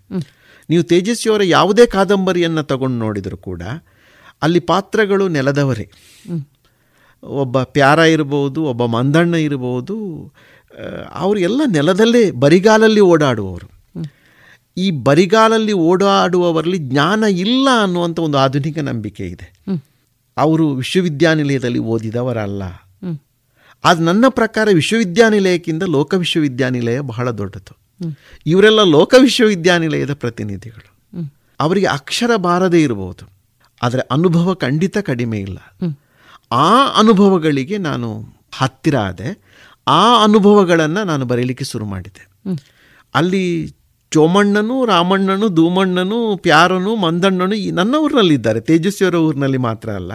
ತೇಜಸ್ವಿ ಬರೆದ ಮಂದಣ್ಣ ನನ್ನ ಊರಿನಲ್ಲಿ ಇದ್ದಾನೆ. ಅವನ ಹೆಸರು ಬೇರೆ ಇರಬಹುದು ಅಥವಾ ತೇಜಸ್ವಿಯವರ ಕೊಟ್ಟಿಗೆಯಾರ ಅಥವಾ ಜನ್ನಾಪುರ ನನ್ನ ಊರಿನಲ್ಲೂ ಇದೆ. ಊರಿನ ಹೆಸರು ಬೇರೆ ಇರಬಹುದು ಈ ರೀತಿ ತೇಜಸ್ವಿಯವರ ದಾರಿಯನ್ನು ನಾನು ಆಯ್ಕೆ ಮಾಡಿಕೊಂಡು ಯಾರೂ ನೋಡದ ಈವರೆಗೆ ಯಾರೂ ಗಮನಿಸದ ಸಾಮಾನ್ಯ ಜನರ ಅನುಭವಗಳನ್ನು ನನ್ನ ಅಂಕಣದಲ್ಲಿ, ನನ್ನ ಬರಹಗಳಲ್ಲಿ ಬಗೆಯಲಿಕ್ಕೆ ಶುರು ಮಾಡಿದೆ. ಇತ್ತೀಚೆಗೆ ಬಂದ ಹಳ್ಳಿ ಆತ್ಮಕತೆ ಕೂಡ ಅದೇ ರೀತಿಯ ಬರಹ. ಯಾಕೆಂದರೆ ಏಕಕಾಲದಲ್ಲಿ ನನ್ನ ಆತ್ಮಕಥೆಯೂ ಹೌದು, ಈ ದೇಶದ ಪ್ರತಿಯೊಬ್ಬ ರೈತನ ಆತ್ಮಕಥೆಯೂ ಹೌದು, ಅಥವಾ ನನ್ನ ವಯಸ್ಸಿನ ಹಳ್ಳಿ ಕೇಂದ್ರಿತ, ಈಗ ನಗರ ಕೇಂದ್ರಿತ ಆಗಿದ್ದವರ ಎಲ್ಲರ ಬದುಕಿನ ಒಳನೋಟಗಳು ಆ ಪುಸ್ತಕದಲ್ಲಿ ಇದೆ. ಶಬ್ದಗಳ ವಿಜೃಂಭಣೆ ನನ್ನ ಬರಹದಲ್ಲಿ ಎಲ್ಲೂ ಕೂಡ ಇಲ್ಲ ಅತಿರೇಕಗಳು ಇಲ್ಲ. ಸಹಜವಾಗಿ ನೋಡಿದ್ದನ್ನು ಹಾಗೇ ಬರೆದಿದ್ದೇನೆ. ಈ ಸಹಜತೆಯೇ ಓದುಗರಿಗೆ ಇಷ್ಟ ಆಯಿತು ಅಂತ ಅನಿಸ್ತಾ ಇದೆ. ಪದವಿ ಕಲಿಕೆಯ ಸಮಯದಲ್ಲಿ ಅರಳು ಅನಂತರ ತೊದಲು ಎಂಬ ಕವನ ಸಂಕಲನ ಬಿಡುಗಡೆಯಾಗಿದೆ. ಸಂಕಲನಗಳ ಹೆಸರು ಚೆನ್ನಾಗಿದೆ. ಅರಳುತ್ತಾ ಹೋದಂತೆ ತೊದಲು ಮಾತು. ಅಂದ್ರೆ ಮಾತನಾಡಲು ಬರದ ಸ್ಥಿತಿ ಅಲ್ಲ. ಮೌನವೂ ಅಲ್ಲ. ನಿಮ್ಮಿ ಕವನ ಸಂಕಲನಗಳಲ್ಲಿರುವ ಭಾವ ಏನು? ನಮ್ಮಲ್ಲಿ ಒಂದು ಮಾತಿದೆ. ಎಲ್ಲ ಬರಹಗಾರರು ಮೊದಲ ದಿನಗಳಲ್ಲಿ ಕವಿಯೇ ಆಗಿರ್ತಾರೆ ಅಂತ. ಹೌದು. ಆ ಕಾಲೇಜಿನ ಪರಿಸರ ಮತ್ತು ವಯಸ್ಸು ಅದಕ್ಕೆ ಕಾರಣ ಇರಬಹುದೇ ಏನು? ನಾನು ಸೈಂಟ್ ಫ್ಲೋಮಿನಾ ಕಾಲೇಜಿನಲ್ಲಿದ್ದಾಗ ಗೋಡೆ ಪತ್ರಿಕೆಯ ಸಂಪಾದಕನಾಗಿದ್ದೆ. ನನ್ನ ಜೊತೆಗೆ ಆಗ ಬರೆದವರು ಅನೇಕರು ಬೇರೆ ಬೇರೆ ಕ್ಷೇತ್ರದಲ್ಲಿ ಈಗ ಕೆಲಸ ಮಾಡ್ತಾ ಇದ್ದಾರೆ. ಅರಳು ಅನ್ನುವುದು ನಾವು ಸುಮಾರು ಎರಡೆರಡು ರೂಪಾಯಿ ವಿದ್ಯಾರ್ಥಿಗಳು ಹಾಕಿ ಒಟ್ಟು ಮಾಡಿ ಹರಿನಾರಾಯಣ ಮಾಡೋ ಅದರ ಸಂಪಾದಕರಾಗಿದ್ದರು ಪ್ರಕಟಿಸಿದ ಒಂದು ಕವನ ಸಂಕಲನ. ನಂತರ ನಾನು ಪದವಿಯನ್ನು ಮುಗಿಸಿ ಮದ್ರಾಸಿಗೆ ಹೋದೆ ಮದ್ರಾಸ್ನಲ್ಲಿ ಎಂ ಎ ಮಾಡಿ ಮತ್ತೆ ಊರಿಗೆ ಬಂದು ತೊದಳು ಅನ್ನುವಂಥ ಕವನ ಸಂಕಲನವನ್ನು ಪ್ರಕಟಿಸಿದೆ. ಸ್ವಲ್ಪ ಮೌಲ್ಯದ ದೃಷ್ಟಿಯಲ್ಲಿ ಕೂಡ ಅದು ಚೆನ್ನಾಗಿತ್ತು ಅಂತ ಅದಕ್ಕೆ ಮುನ್ನುಡಿ ಬರದ, ಡಿಗ್ರಿಯಲ್ಲೂ ಮುನ್ನುಡಿ ಬರದ ಮತ್ತು ತೊದಲಿಗೂ ಮುನ್ನುಡಿ ಬರದಂಥ ಮೊಳೆಯಾರು ಆಗ ಅಭಿಪ್ರಾಯಪಟ್ಟಿದ್ರು ಅನಂತರ ನಾನು ಹೆಚ್ಚು ಕವನವನ್ನು ಬರೀಲೇ ಇಲ್ಲ. ನನ್ನ ಭಾವನಾ ಶಕ್ತಿ ನಿಧಾನವಾಗಿ ಕಾವ್ಯದಿಂದ ಬೇರೆ ಕ್ಷೇತ್ರಕ್ಕೆ ಜಿಗಿಯಿತು ನಾನು ಬೇರೆ ಲೇಖನಗಳನ್ನು ಬರೀಲಿಕ್ಕೆ ಶುರು ಮಾಡಿದೆ. ನನ್ನ ದುರಾದೃಷ್ಟವೋ ಅದೃಷ್ಟವೋ ಗೊತ್ತಿಲ್ಲ. ನಾನು ಕಥೆಗಾರನಾಗಲಿಲ್ಲ. ಕಾದಂಬರಿಕಾರನಾಗಲಿಲ್ಲ. ಇದಕ್ಕೆ ಒಂದು ಕಾರಣ ಮಾಧ್ಯಮವೇ ಇರಬಹುದು. ಯಾಕಂದರೆ ಪತ್ರಕರ್ತ ಸೃಜನಶೀಲ ಬರಹಗಳನ್ನು ಬರೆದದ್ದು ತುಂಬ ಕಡಿಮೆ. ಕನ್ನಡದಲ್ಲಿ ಈ ಬಹಳ ಅಪರೂಪದ ಮಾದರಿಗಳಿವೆ ನಮಗೆ. ಎಸ್ ದಿವಾಕರ್ ಇದ್ದಾರೆ. ಮಲ್ಲಿಗೆ ಸಂಪಾದಕರಾಗಿದ್ದು ಕೂಡ ಈಗ ಶ್ರೇಷ್ಠ ಕನ್ನಡದ ಕಥೆಗಳನ್ನು ಬರೆದವರು ಸಂಗ್ರಹ ಮಾಡಿದವರು. ವೈದೇಹಿ ಇದ್ದಾರೆ. ತರಂಗದಲ್ಲಿ ಪತ್ರಕರ್ತರಾಗಿದ್ದರು ಕಥೆಗಳನ್ನು ಬರೆದರು. ಬಶೀರ್ ಇದ್ದಾರೆ. ಕೆಲವರು ಇದ್ದಾರೆ. ಆದರೆ ಹೆಚ್ಚಿನವರು ಕಳ್ಕೊಂಡದ್ದೇ ಜಾಸ್ತಿ. ತನ್ನ ಒಳಗಡೆ ಇದ್ದ ಸೃಜನಶೀಲ ಶಕ್ತಿಯನ್ನು ಕಳ್ಕೊಂಡ್ರು. ಅವರು ಕಟ್ಟುವ ನುಡಿಚಿತ್ರಗಳನ್ನು ಕಟ್ಟುವ ಅಥವಾ ವರದಿಗಳನ್ನು ಕಟ್ಟುವ ಅವಸರದಲ್ಲಿ, ಅವಸರ ಸಾಹಿತ್ಯ ಪತ್ರಿಕೆ ಗೊತ್ತಲ್ಲ ನಿಮಗೆ? ಆ ಅವಸರ ಸಾಹಿತ್ಯವನ್ನು ಸೃಷ್ಟಿಸುವ ಭರದಲ್ಲಿ ಒಳಗಡೆಯ ಸೃಜನ ಶಕ್ತಿಯನ್ನು ಕಳ್ಕೊಂಡವರೇ ಜಾಸ್ತಿ. ಈ ಕಾರಣಕ್ಕಾಗಿಯೇ ಏನು ನನ್ನ ಭಾವನೆ ಅರಳು ಮತ್ತು ತೊದಲಿನಲ್ಲಿ ಮುದುಡಿ ಹೋಯಿತು ಅಂತ ಅನಿಸ್ತದೆ. ಅಪರೂಪಕ್ಕೆ ಅನಂತರ ಕವನಗಳನ್ನು ಬರದೆ. ಅನಂತರ ಬರೆದ ಒಂದು ಕವನ ಕನ್ನಡದ ಶತಮಾನದ ಅತ್ಯುತ್ತಮ ನೂರು ಕವನಗಳಲ್ಲಿ ಕೂಡ ಒಂದು ಕವನ ಆಯ್ಕೆಯಾಗಿ ಸುವರ್ಣ ಸಂಪುಟದಲ್ಲಿ ಅಚ್ಚಾಗಿದೆ. ಅಭಿನಂದನೆ ಹೌದು ಥ್ಯಾಂಕ್ಸ್ ಮತ್ತು ಈ ವರ್ಷ ಅದು ಕುವೆಂಪು ವಿಶ್ವವಿದ್ಯಾನಿಲಯಕ್ಕೆ ಪಠ್ಯದ ಒಳಗಡೆ ಕೂಡ ಸೇರಿದೆ. ಹಾ. ಒಬ್ಬ ಸೃಜನಶೀಲ ಬರಹಗಾರರಾಗಿ ಬರೆಯುವ ಮತ್ತು ಬರೆಯದಿರುವ ಸ್ವಾತಂತ್ರ್ಯವನ್ನು ನಿಮ್ಮ ಮಾತುಗಳಲ್ಲಿ ವ್ಯಕ್ತಪಡಿಸುವ ರೀತಿ ಹೇಗೆ? ಒಬ್ಬ ಬರಹಗಾರ ಪತ್ರಿಕೆಯಲ್ಲೇ ಇದ್ದಾಗ ಆತ ನಿರಂತರ ಬರೀತಾ ಇರಬೇಕಾಗುತ್ತೆ. ಅದು ಅವನ ಒಳಗಡೆಯ ತುಡಿತ ಬರೆಸ್ತದೆ ಅನ್ನೋದಕ್ಕಿಂತ ಹೆಚ್ಚಾಗಿ ಅವನ ಸಂಪಾದಕ ಭರಿಸ್ತಾ ಇರ್ತಾನೆ ಅವನ ಪ್ರಕಾಶಕ ಭರಿಸ್ತಾ ಇರ್ತಾನೆ ಮತ್ತು ಅದು ಅವನ ದುಡಿಮೆ. ಆ ದುಡಿಮೆಗೆ ಆತ ವೇತನ ಪಡಿತಾನೆ. ವೇತನ ಪಡೆಯುವ ಕಾರಣಕ್ಕಾಗಿ ಆತ ಬರಿತಾ ಇರಬೇಕಾಗುತ್ತೆ. ಅದು ನಿಯತವಾಗಿ ನಡೆಯುವಂಥ ಒಂದು ಕ್ರಮ. ಆದರೆ ಸೃಜನಶೀಲ ಬರಹಗಾರ ಆ ವರ್ತುಲದಿಂದ ಹೊರಗಡೆ ಇರ್ತಾನೆ. ಅವ ಬರೆಯುವ ಮತ್ತು ಬರೆಯದಿರುವ ಬಹುಮುಖ್ಯವಾಗಿ ಬರೆಯದಿರುವ ಸುಖವನ್ನು ಹೆಚ್ಚಾಗಿ ಅನುಭವಿಸ್ತಾನೆ. ಖಂಡಿತ. ಒಬ್ಬ ಲೇಖಕ ಸುಮಾರು ಆರು ತಿಂಗಳಿಂದ ಏನು ಬರೀತಾ ಇಲ್ಲ ಅಂತಂದರೆ ಅವ ಬರೆಯುವುದನ್ನು ಬಿಟ್ಟಿದ್ದಾನೆ ಅಂತ ಅರ್ಥ ಅಲ್ಲ. ಅವ ಹೀರ್ತಾ ಇದ್ದಾನೆ ಅಂತ ಅರ್ಥ. ಅವ ಲೋಕವನ್ನು ನೋಡ್ತಾ ಇದ್ದಾನೆ ತುಂಬಿಸ್ಕೊಳ್ತಾ ಇದ್ದಾನೆ ಅದು ಇನ್ನೊಂದು ರೀತಿಯಲ್ಲಿ ಯಾವತ್ತಾದರೂ ಹೊರಗಡೆ ಬಂದೇ ಬರ್ತದೆ. ಇದು ಎಲ್ಲ ಲೇಖಕರಲ್ಲಿ ಆಗತಕ್ಕಂಥ ಒಂದು ಒಳಗಡೆಯ ಒಂದು ಕ್ರಿಯೆ. ಭಾವಕ್ರಿಯೆ ಅಂತ ಕರೀಬಹುದು ಏನೋ ಗೊತ್ತಿಲ್ಲ ನನಗೆ. ಅದು ನಮ್ಮ ಅನುಭವ ಶಕ್ತಿಯನ್ನು ಜಾಸ್ತಿ ಮಾಡ್ತಾ ಇರ್ತದೆ ಯಾಕೆಂದರೆ ನಾವು ಲೋಕ ನೋಡದೇ ಇದ್ದರೆ ಬೇರೆ ಪುಸ್ತಕಗಳನ್ನು ಓದದೇ ಇದ್ದರೆ ಬೇರೆಯವರ ಮಾತನ್ನು ಕೇಳದೇ ಇದ್ದರೆ ನಮಗೆ ಬರೀಲಿ ನಾವು ಯಾವುದನ್ನು ಬರೆಯುವುದು ವಿಷಯ? ಹೌದು ವಿಷಯ ಬೇಕಲ್ಲ. ಈ ವಿಷಯವನ್ನು ತುಂಬಿಸಿಕೊಳ್ಳುವ ಶಕ್ತಿ ಬರೆಯದಿರುವತಕ್ಕಂಥ ಕಾಲದ ಸಂದರ್ಭ ಅದು. ಕಾಲದ ಆ ಕಾಲದಲ್ಲಿ ನಾವು ತುಂಬಿಸಿಕೊಳ್ತೇವೆ ಅಂತ ಅರ್ಥ. ಈ ಹಿನ್ನೆಲೆಯಲ್ಲಿ ನಾನು ಏನನ್ನು ಹೇಳಲಿಕ್ಕೆ ಹೊರಟಿದ್ದೇನೆ ಅಂತಂದರೆ ನಾನು ಪತ್ರಿಕೆಯಿಂದ ಹೊರಗಡೆ ಬಂದ ನಂತರ ಈ ಎರಡೂ ಸುಖವನ್ನು ಏಕಕಾಲದಲ್ಲಿ ಬಹಳ ಸೊಗಸಾಗಿ ಅನುಭವಿಸ್ತಾ ಇದ್ದೇನೆ. ಆದರೆ ಒಂದಷ್ಟು ಕಾಲ ಅಂಕಣ ಬರೆಯುವ ಕಾಲದಲ್ಲಿ ನನಗೆ ಅದು ಕಾಡ್ತಾ ಇತ್ತು.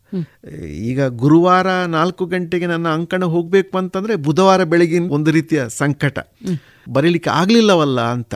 ಅಥವಾ ಬರೀಬೇಕು ಅನ್ನುವಂಥ ಒಂದು ನಿರ್ಬಂಧ ಇದೆಯಲ್ಲ ಒತ್ತಡ ಇದೆಯಲ್ಲ. ಎಷ್ಟೋ ಸಲ ಅಂಕಣಗಾರನಾಗಲಿ ಯಾವುದೇ ಲೇಖಕ ಈ ಒತ್ತಡದಲ್ಲಿ ಬರೀಲೇಬಾರದು. ಮತ್ತು ಅನೇಕ ಸಲ ಒತ್ತಡದಲ್ಲೇ ಬರೀಬೇಕು.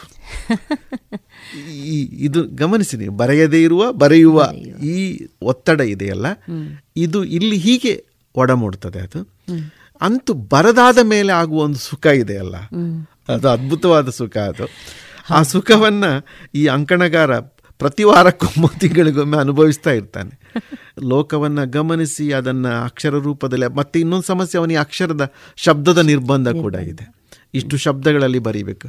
ಯಾವುದೇ ಒಂದು ವಸ್ತುವಿಗೆ ಇಷ್ಟು ಶಬ್ದದ ನಿರ್ಬಂಧ ಹಾಕೋದಿದೆಯಲ್ಲ ಮಿತಿ ಹಾಕೋದಿದೆಯಲ್ಲ ಆ ಮಿತಿಯ ಒಳಗಡೆ ಬರೆಯೋದಿದೆಯಲ್ಲ ತುಂಬ ಕಷ್ಟ ಅದು ತುಂಬ ಕಷ್ಟ. ಕೆಲವೊಮ್ಮೆ ಕಡಿಮೆ ಗೊತ್ತಿದ್ರೆ ಸುಖ ಅದು. ಹೆಚ್ಚು ಗೊತ್ತಾದಾಗ ಅದು ಇನ್ನೂ ಕಷ್ಟ ಆಗ್ತಾ ಹೋಗ್ತದೆ. ಈ ಸಮಸ್ಯೆಯನ್ನು ನಾನು ಅನುಭವಿಸಿದವನೇ. ಈ ಸೃಜನಶೀಲ ಬರಹಗಾರಿಗೆ ಕಾದಂಬರಿ ಕತೆ ಕವನಗಳನ್ನು ಬರೆಯುವವರಿಗೆ ಈ ಸುಖದ ವಿಸ್ತಾರ ತುಂಬ ವಿಶಾಲವಾದತ್ವ ಅದು ಯಾವಾಗ ಬೇಕಾದ್ರೂ ವರ್ಷಕ್ಕೆ ಒಂದು ಕತೆ ಬರಿಬೋದು ಆರು ತಿಂಗಳಿಗೆ ಒಂದು ಕವಿತೆ ಬರಿಬೋದು ಮೂಡು ಬಂದಾಗ ಬರೀಬೋದು ಬರೆಯುವುದೇ ಇರಬಹುದು.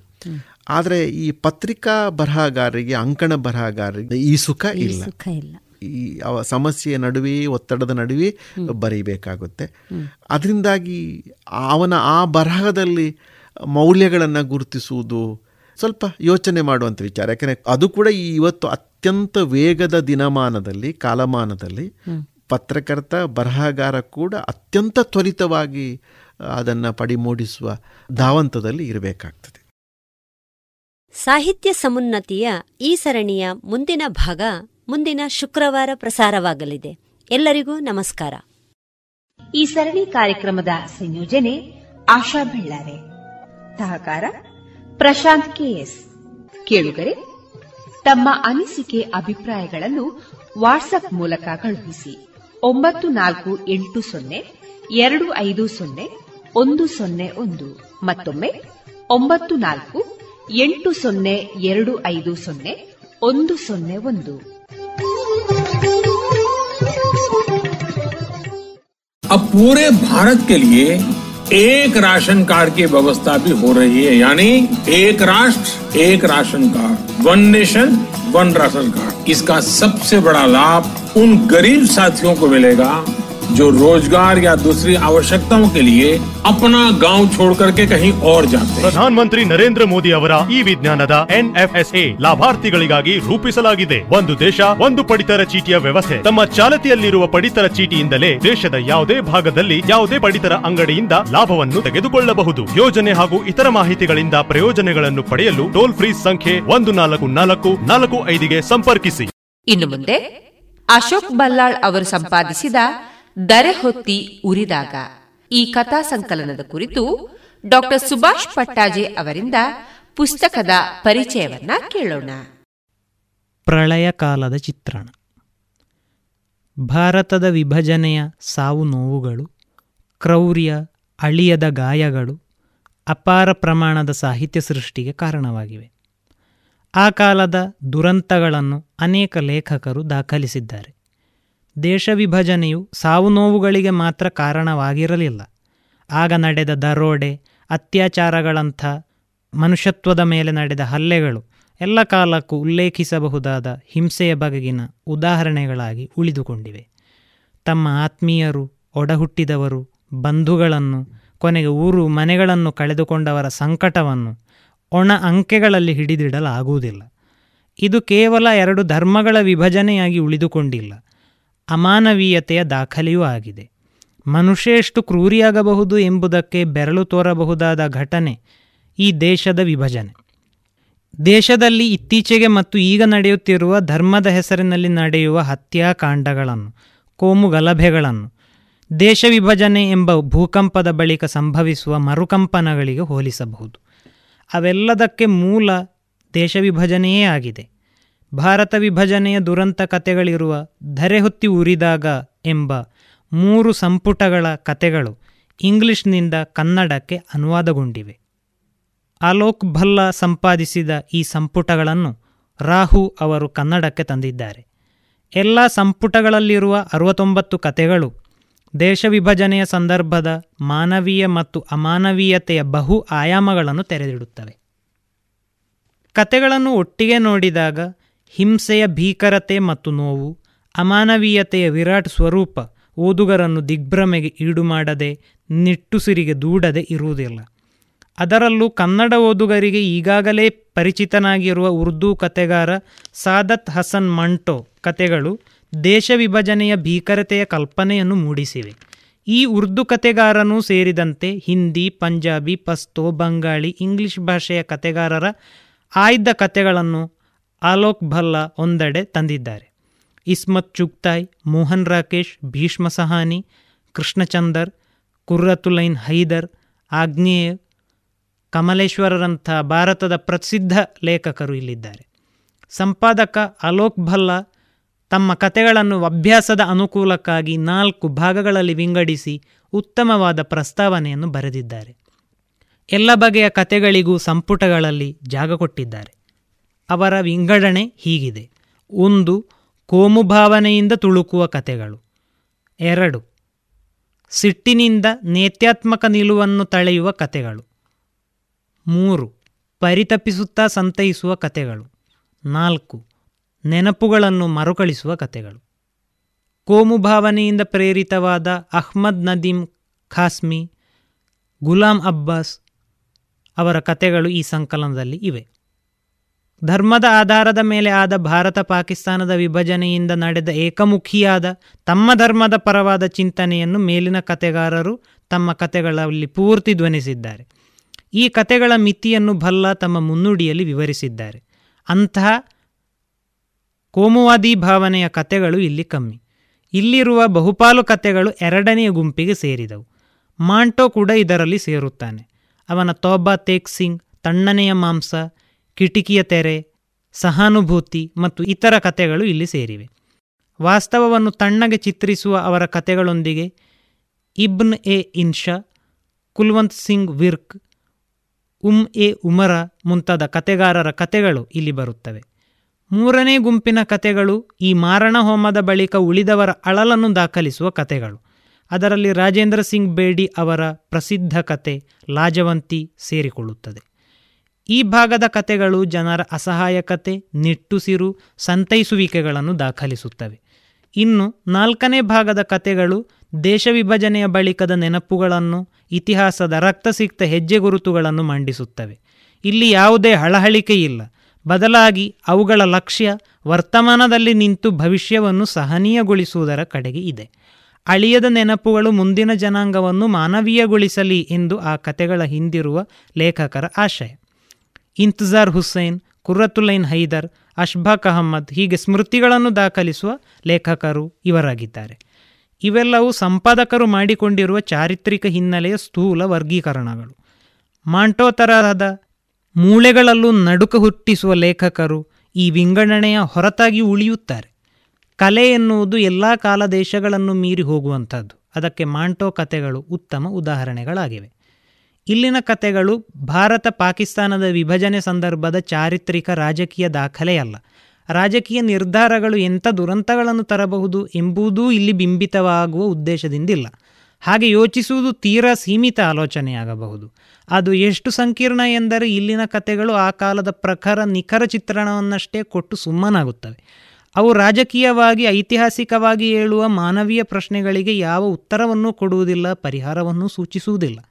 ಅದು ಅವುಗಳ ಕೆಲಸವೂ ಉದ್ದೇಶವೂ ಆಗಿಲ್ಲ. ಏಕೆಂದರೆ ಅವುಗಳು ಮೂಡಿಬಂದ ಸಂದರ್ಭ ಅತ್ಯಂತ ತಲ್ಲಣಗಳ ಪ್ರಳಯ ಸ್ವರೂಪಿ ಕಾಲದ್ದಾಗಿದೆ. ಅದು ಈ ತನಕವು ಅನೇಕ ಪ್ರಶ್ನೆಗಳನ್ನು ಎತ್ತುತ್ತಲೇ ಇದೆ. ಈ ಕಥೆಗಳನ್ನು ಈಗಿನ ಕಾಲದ ಓದುಗರು ಇದನ್ನು ಭಾರತ ಚರಿತ್ರೆಯ ಭಾಗವಾಗಿ ಅದರ ಭಾರವನ್ನು ಹೊತ್ತುಕೊಂಡೇ ಓದಬೇಕೇ ಎಂಬ ಪ್ರಶ್ನೆಯು ಹೇಳುತ್ತದೆ ಸಾವಿರದ ಒಂಬೈನೂರ ನಲವತ್ತೇಳರಿಂದ ನಲವತ್ತೆಂಟರಲ್ಲಿ ನಡೆದ ಹಿಂದೂ ಮುಸ್ಲಿಂ ಸಿಖ್ಖರ ನಡುವಿನ ದ್ವೇಷದ ಕಥನಗಳು ಮಾತ್ರವಲ್ಲ ಮನುಷ್ಯನ ಅಮಾನವೀಯತೆ, ನೈತಿಕತೆ, ಅಸಹನೆ, ಹೇಡಿತನ, ಹಿಂಸೆ ಈ ಎಲ್ಲ ಸಂಗತಿಗಳ ಆಳ, ಅಗಲ, ಪರಿಣಾಮ ಮತ್ತು ಬದುಕಿನ ಮೌಲ್ಯಗಳು ಏನು ಎಂಬುದರ ಕಡೆಗೆ ಅವುಗಳು ಗಮನ ನೀಡುತ್ತವೆ. ಕನ್ನಡಕ್ಕೆ ಬಂದ ಈ ಕತೆಗಳ ಓದು ಈಗಿನ ಕಾಲದ ಅಗತ್ಯವಾಗಿದೆ. ಈ ಸಂಪುಟಗಳು ರೂಪುಗೊಳ್ಳುವುದರ ಹಿಂದೆ ಜೀವಪರವಾಗಿರುವ ಒಂದು ಐತಿಹಾಸಿಕ ತುರ್ತು ಇರುವುದನ್ನು ಕಾಣಬಹುದು. ಇದಲ್ಲದೆ ಚರಿತ್ರೆ ದಾಖಲಿಸಲು ಹಿಂಜರಿದ ಕೈಬಿಟ್ಟ ಅಂಶಗಳನ್ನು ಈ ಕತೆಗಳು ಒಳಗೊಂಡಿವೆ. ಆದ್ದರಿಂದಲೇ ಇವು ಒಳಗೊಳ್ಳುವ ಅನುಭವ ಸೃಷ್ಟಿಸುವ ಮನುಷ್ಯ ಚರಿತ್ರೆ ಅತ್ಯಂತ ಪ್ರಾಮಾಣಿಕವಾಗಿದೆ. ಸಾಹಿತ್ಯ ಮಾಡಬೇಕಾಗಿರುವ ಅದರ ಅಸಲಿ ಕಸುಬಿಗೆ ಬದ್ಧವಾಗಿದೆ. ಸಾವಿರಕ್ಕೂ ಹೆಚ್ಚು ಪುಟಗಳನ್ನು ಅನುವಾದಿಸಿರುವ ಲೇಖಕ ರಾಹು ಅವರು ಬಹುಮುಖ್ಯವಾದ ಮಾನವೀಯ ದುರಂತದ ಪುಟಗಳನ್ನು ಕನ್ನಡಿಗರಿಗೆ ಕೊಟ್ಟಿದ್ದಾರೆ. ಮರೆಯಲಾಗದ ಮತ್ತು ಮರೆಯಬಾರದ ಪುಟಗಳು ಓದುಗರಿಗೆ ಜಗತ್ತನ್ನು ಅಂತಃಕರಣ ಮತ್ತು ಅನುಕಂಪದಿಂದ ಕಾಣುವ ಆರ್ದ್ರ ಕಣ್ಣುಗಳನ್ನೇ ದಾನ ಮಾಡುವಂತಿವೆ. ಇದುವರೆಗೆ ಡಾಕ್ಟರ್ ಸುಭಾಷ್ ಪಟ್ಟಾಜೆ ಅವರಿಂದ ಕಥಾ ಸಂಕಲನದ ಪರಿಚಯವನ್ನ ಕೇಳಿದಿರಿ. ಇನ್ನು ಮುಂದೆ ಶ್ರೀ ಭಾರತಿ ಹಿರಿಯ ಪ್ರಾಥಮಿಕ ಶಾಲೆ ಆಲಂಕಾರು. ಇಲ್ಲಿನ ವಿದ್ಯಾರ್ಥಿಗಳಿಂದ ವೈವಿಧ್ಯಮಯ ಕಾರ್ಯಕ್ರಮವನ್ನ ಕೇಳೋಣ. ಎಲ್ಲರಿಗೂ ನಮಸ್ಕಾರ. ಇನ್ನು ಮುಂದೆ ಶ್ರೀ ಭಾರತಿ ಹಿರಿಯ ಪ್ರಾಥಮಿಕ ಶಾಲೆ ಅಲಂಕಾರಿನವರಾದ ನಾವು ಕಾರ್ಯಕ್ರಮವನ್ನು ನೀಡಲು ತುಂಬಾ ಸಂತೋಷ ಪಡುತ್ತಿದ್ದೇವೆ ರೇಡಿಯೋ ಪಾಂಚಜನ್ಯ ತೊಂಬತ್ತು ಪಾಯಿಂಟ್ ಎಂಟು ಎಫ್ಎಂ ಇದರ ಎಲ್ಲ ಆತ್ಮೀಯ ಕೇಳುಗರಿಗೆ ನಮ್ಮ ಕಾರ್ಯಕ್ರಮಕ್ಕೆ ಸ್ವಾಗತವನ್ನು ಬಯಸುತ್ತಿದ್ದೇವೆ. ಕಾರ್ಯಕ್ರಮದ ಮೊದಲಿಗೆ ದಾಸರ ಪದಗಳು. ಹಾಡುವವರು ಕುಮಾರಿ ಶ್ರೇಯ ಏಳನೇ ತರಗತಿ. ದಾನವ ಕದಳಿಯ ಕಾನನ ಮುರಿಯುತ್ತ ದಾನವ ಕದಳಿಯ ಕಾನನ ಮುರಿಯುತ. ಆನೆ ಬಂತಾನೆ ಬಂತಾನೆ, ಬಂತಮ್ಮಮ್ಮ. ಆನೆ ಬಂತಾನೆ ಬಂತಾನೆ, ಬಂತಮ್ಮಮ್ಮ. ದಾನವ ಕದಳಿಯ ಕಾನನ ಮುರಿಯುತ. ದಾನವ ಕದಳಿಯ ಕಾನನ ಮುರಿಯುತ. ಆನೆ ಬಂತಾನೆ ಬಂತಾನೆ ಬಂತಮ್ಮಮ್ಮ. ಆನೆ ಬಂತಾನೆ ಬಂತಾನೆ ಬಂತಮ್ಮಮ್ಮ. ಗುಂಗುರು ಗುರುಳ ನೀಲಾಂಗ ಚೆಲ್ವಾನೆ. ಕಣ್ಗಳಿಗೊಳೆವ ವ್ಯಾಘ್ರಾಂಗುಳಿಯಾನೆ. ಗುಂಗುರು ಗುರುಳ ನೀಲಾಂಗ ಚೆಲ್ವಾನೆ. ಕಣ್ಗಳಿಗೊಳೆವ ವ್ಯಾಘ್ರಾಂಗುಳಿಯಾನೆ, ಬಂಗಾರದಣು ಗಂಟೆ ಶೃಂಗಾರದಾನೆ, ಬಂಗಾರದಣು ಘಂಟೆ ಶೃಂಗಾರದಾನೆ, ಮಂಗಲ ತಿಲಕದ ರಂಗಾನೆಂಬಾನೆ, ಮಂಗಲ ತಿಲಕದ ರಂಗಾನೆಂಬಾನೆ ಆನೆ ಬಂತಾನೆ ಬಂತಾನೆ ಬಂತಮ್ಮಮ್ಮ. ಆನೆ ಬಂತಾನೆ ಬಂತಾನೆ, ಬಂತಮ್ಮಮ್ಮ. ಕೆಳದಿ ಗೋಪಿಯರೊಳು ಗೆಳೆತನದಾನೆ. ಒಲವಿಂದ ಭಕೂತರ ಸಲಹುವಾನೆ. ಕೆಳದಿ ಗೋಪಿಯರೊಳು ಗೆಳೆತನದಾನೆ. ಒಲವಿಂದ ಭಕೂತರ ಸಲಹುವಾನೆ. ಗಳಿರು ಗಳಿರು ರವದಿ ನಲಿದಾಡೋವಾನೆ. ಗಳಿರು ಘಳಿರು ರವದಿ ನಲಿದಾಡೋವಾನೆ, ಮಲಿತವರೆ ದಮ್ಯಾಲೆ ಕುಣಿದಾಡೋವಾನೆ, ಮಲಿತವರೆ ದಮ್ಯಾಲೆ ಕುಣಿದಾಡೋವಾನೆ. ಆನೆ ಬಂತಾನೆ ಬಂತಾನೆ, ಬಂತಮ್ಮಮ್ಮ. ಆನೆ ಬಂತಾನೆ ಬಂತಾನೆ, ಬಂತಮ್ಮಮ್ಮ. ಕೆಳದಿ ಗೋಪಿಯರೊಳು ಗೆಳೆತನದಾನಿ. ಒಲವಿಂದ ಭಕೂತರ ಸಲಹುವಾನೆ. ನಳಿನ ಜಬವರಿಗೆ ನಿಲುಕದಾನಿ. ಒಲವಿಂದ ಭಕೂತರ ಸಲಹುವ ಆನೆ ಹಲವು ಕವಿಗಳಿಗೆ ನಿಲುಕದಾನೆ. ಹಲವು ಕವಿಗಳಿಗೆ ನಿಲುಕದ ಆನೆ ಪುರಂದರ ವಿಠಲ ನಿಲಯನೆಂಬಾನೆ. ಪುರಂದರ ವಿಠಲ ನಿಲಯನೆಂಬಾನೆ. ಆನೆ ಬಂತಾನೆ ಬಂತಾನೆ, ಬಂತಮ್ಮಮ್ಮ. ಆನೆ ಬಂತಾನೆ ಬಂತಾನೆ, ಬಂತಮ್ಮಮ್ಮ. ದಾನವ ಕದಳಿಯ ಕಾನನ ಮುರಿಯುತ ದಾನವ ಕದಳಿಯ ಕಾನನ ಮುರಿಯುತ. ಆನೆ ಬಂತಾನೆ ಬಂತಾನೆ, ಬಂತಮ್ಮಮ್ಮ. ಆನೆ ಬಂತಾನೆ ಬಂತಾನೆ, ಬಂತಮ್ಮಮ್ಮ.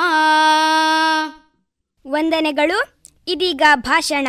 ಪ್ರಸ್ತುತ ನಮ್ಮ ದೇಶದಲ್ಲಿ ನಡೆಯುತ್ತಿರುವ ಭ್ರಷ್ಟಾಚಾರದ ಕರಿ ನೆರಳಿನ ಕಪ್ಪು ಛಾಯೆಯನ್ನು ಭಾಷಣದ ಮೂಲಕ ಮುಂದಿಡಲಿದ್ದಾರೆ ಮಾಸ್ಟರ್ ಕಿರಣ್ ಏಳನೇ ತರಗತಿ.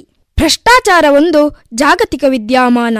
ನಮ್ಮ ದೇಶದಲ್ಲಿ ಭ್ರಷ್ಟಾಚಾರವು ನಮ್ಮ ಪ್ರಜಾಪ್ರಭುತ್ವಕ್ಕೆ ದೊಡ್ಡ ಸವಾಲಾಗಿದೆ ಮತ್ತು ಇದೊಂದು ಅಂಗೀಕೃತ ಸಂಸ್ಕೃತಿ ಎನಿಸಿಕೊಂಡಿದೆ. ಆದರೆ ಭ್ರಷ್ಟಾಚಾರವು ಭಾರತೀಯ ಸಮಾಜಕ್ಕೆ ತಗಲಿದ ಅತಿ ಕೆಟ್ಟ ಕೇಡೆನಿಸಿದೆ. ಇತ್ತೀಚಿನ ದಿನಗಳಲ್ಲಿ ಭ್ರಷ್ಟಾಚಾರವು ಸರ್ವವ್ಯಾಪಿಯಾಗಿ ಜನರ ಜೀವನವನ್ನು ಅಸಹ್ಯವಾಗಿಸಿದೆ. ಇಂದು ಪ್ರಾಮಾಣಿಕ ನೇರ ನಡೆಯ ಮನುಷ್ಯರನ್ನು ನೋಡುವುದು ತುಂಬಾ ಕಷ್ಟವಾಗುತ್ತಿದೆ. ವೃತ್ತಿ, ಸನ್ನಿವೇಶ ಮತ್ತು ಸಂಸ್ಕೃತಿಗೆ ಅನುಗುಣವಾಗಿ ಭ್ರಷ್ಟಾಚಾರದ ವ್ಯಾಖ್ಯೆ ಬದಲಾಗುತ್ತಾ ಹೋಗುತ್ತದೆ. ಸರಳವಾಗಿ ಹೇಳುವುದಾದರೆ ಭ್ರಷ್ಟಾಚಾರವನ್ನು ಲಂಚ ನೀಡುವ ಕ್ರಿಯೆ ಎಂದು ಬಣ್ಣಿಸಬಹುದು. ಅದು ಓರ್ವನ ಹುದ್ದೆ, ಸ್ಥಾನಮಾನ ಅಥವಾ ಸಂಪನ್ಮೂಲಗಳಲ್ಲಿ ಉದ್ದೇಶಪೂರ್ವಕವಾಗಿ ಮಾಡಿದ ದುರುಪಯೋಗವಾಗಿದೆ. ಅದರಲ್ಲಿ ವೈಯಕ್ತಿಕ ಲಾಭ ಒಳಗೊಂಡಿರುತ್ತದೆ. ಒಬ್ಬ ವ್ಯಕ್ತಿಗೆ ತನ್ನ ಆದಾಯ ಮೂಲಗಳನ್ನು ಮೀರಿದ ಸಂಪತ್ತನ್ನು ಹೊಂದಿರುವುದೇ ಭ್ರಷ್ಟಾಚಾರ. ನಮ್ಮ ಸಮಾಜದಲ್ಲಿ ಭ್ರಷ್ಟಾಚಾರವು ಲಂಚ ತ್ವಜನ ಪಕ್ಷಪಾತ, ಅವ್ಯವಹಾರ ಇತ್ಯಾದಿ ರೂಪಗಳಲ್ಲಿರುತ್ತದೆ. ಭ್ರಷ್ಟಾಚಾರದಿಂದಾಗಿ ಪ್ರಜಾಪ್ರಭುತ್ವಕ್ಕೆ ತನ್ನ ನೈತಿಕ ನಿಯಮಗಳನ್ನು ಉಳಿಸಿಕೊಳ್ಳಲು ಸಾಧ್ಯವಾಗುತ್ತಿಲ್ಲ. ಇದರಿಂದಾಗಿ ಜನರು ಸ್ವಪ್ರತಿಷ್ಠೆ ಬೆಳೆಸುವುದು ಹೆಚ್ಚಾಗುತ್ತಿದೆ. ಅಧಿಕಾರಿಗಳ ದಕ್ಷತೆಯನ್ನು ನಾಶಪಡಿಸುತ್ತದೆ. ಹಗರಣಗಳು ಹೆಚ್ಚಾಗುತ್ತದೆ. ಭ್ರಷ್ಟಾಚಾರವು ರಾಜಕೀಯದ ಅಪರಾಧೀಕರಣಕ್ಕೂ ದಾರಿಯಾಗಿದೆ. ಭ್ರಷ್ಟಾಚಾರದಿಂದಾಗಿ ನ್ಯಾಯಾಂಗದಲ್ಲಿ ಹಸ್ತಕ್ಷೇಪ ಉಂಟಾಗಿ ನ್ಯಾಯದಾನದ ವಿಳಂಬ ಉಂಟಾಗಿದೆ. ಶ್ರೀಸಾಮಾನ್ಯರ ದೈನಂದಿನ ಜೀವನ ದುರ್ಬರವಾಗುತ್ತಿದೆ ಇಂತಹ ಭ್ರಷ್ಟಾಚಾರದ ತಡೆಗೆ ಲೋಕಾಯುಕ್ತ ಮತ್ತು ಲೋಕಪಾಲದಂತಹ ಸಂಸ್ಥೆಗಳನ್ನು ರಾಜ್ಯ ಮತ್ತು ರಾಷ್ಟ್ರಮಟ್ಟದಲ್ಲಿ ಪ್ರತ್ಯೇಕವಾಗಿ ರಚಿಸಲಾಗಿದೆ.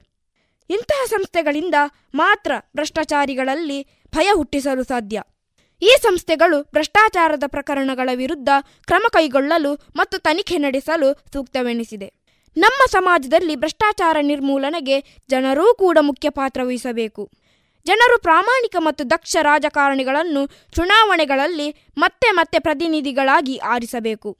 ಮತ್ತು ಜನರಲ್ಲಿ ಪ್ರಾಮಾಣಿಕತೆ ಮತ್ತು ದಕ್ಷತೆ ಹೆಚ್ಚಾಗಬೇಕಾಗಿದೆ. ವಂದನೆಗಳು. ಇದೀಗ ಮಿಮಿಕ್ರಿ ಕಾರ್ಯಕ್ರಮ. ವಿವಿಧ ಪ್ರಾಣಿ ಪಕ್ಷಿಗಳ ಸ್ವರವನ್ನು ಅನುಕರಿಸುವವರು ಮಾಸ್ಟರ್ ಶ್ರೀತನ್ ಐದನೇ ತರಗತಿ. ಕಾಗೆ. ಕಾ ಕಾ ಕಾ ಕಾ. ನಾಯಿ.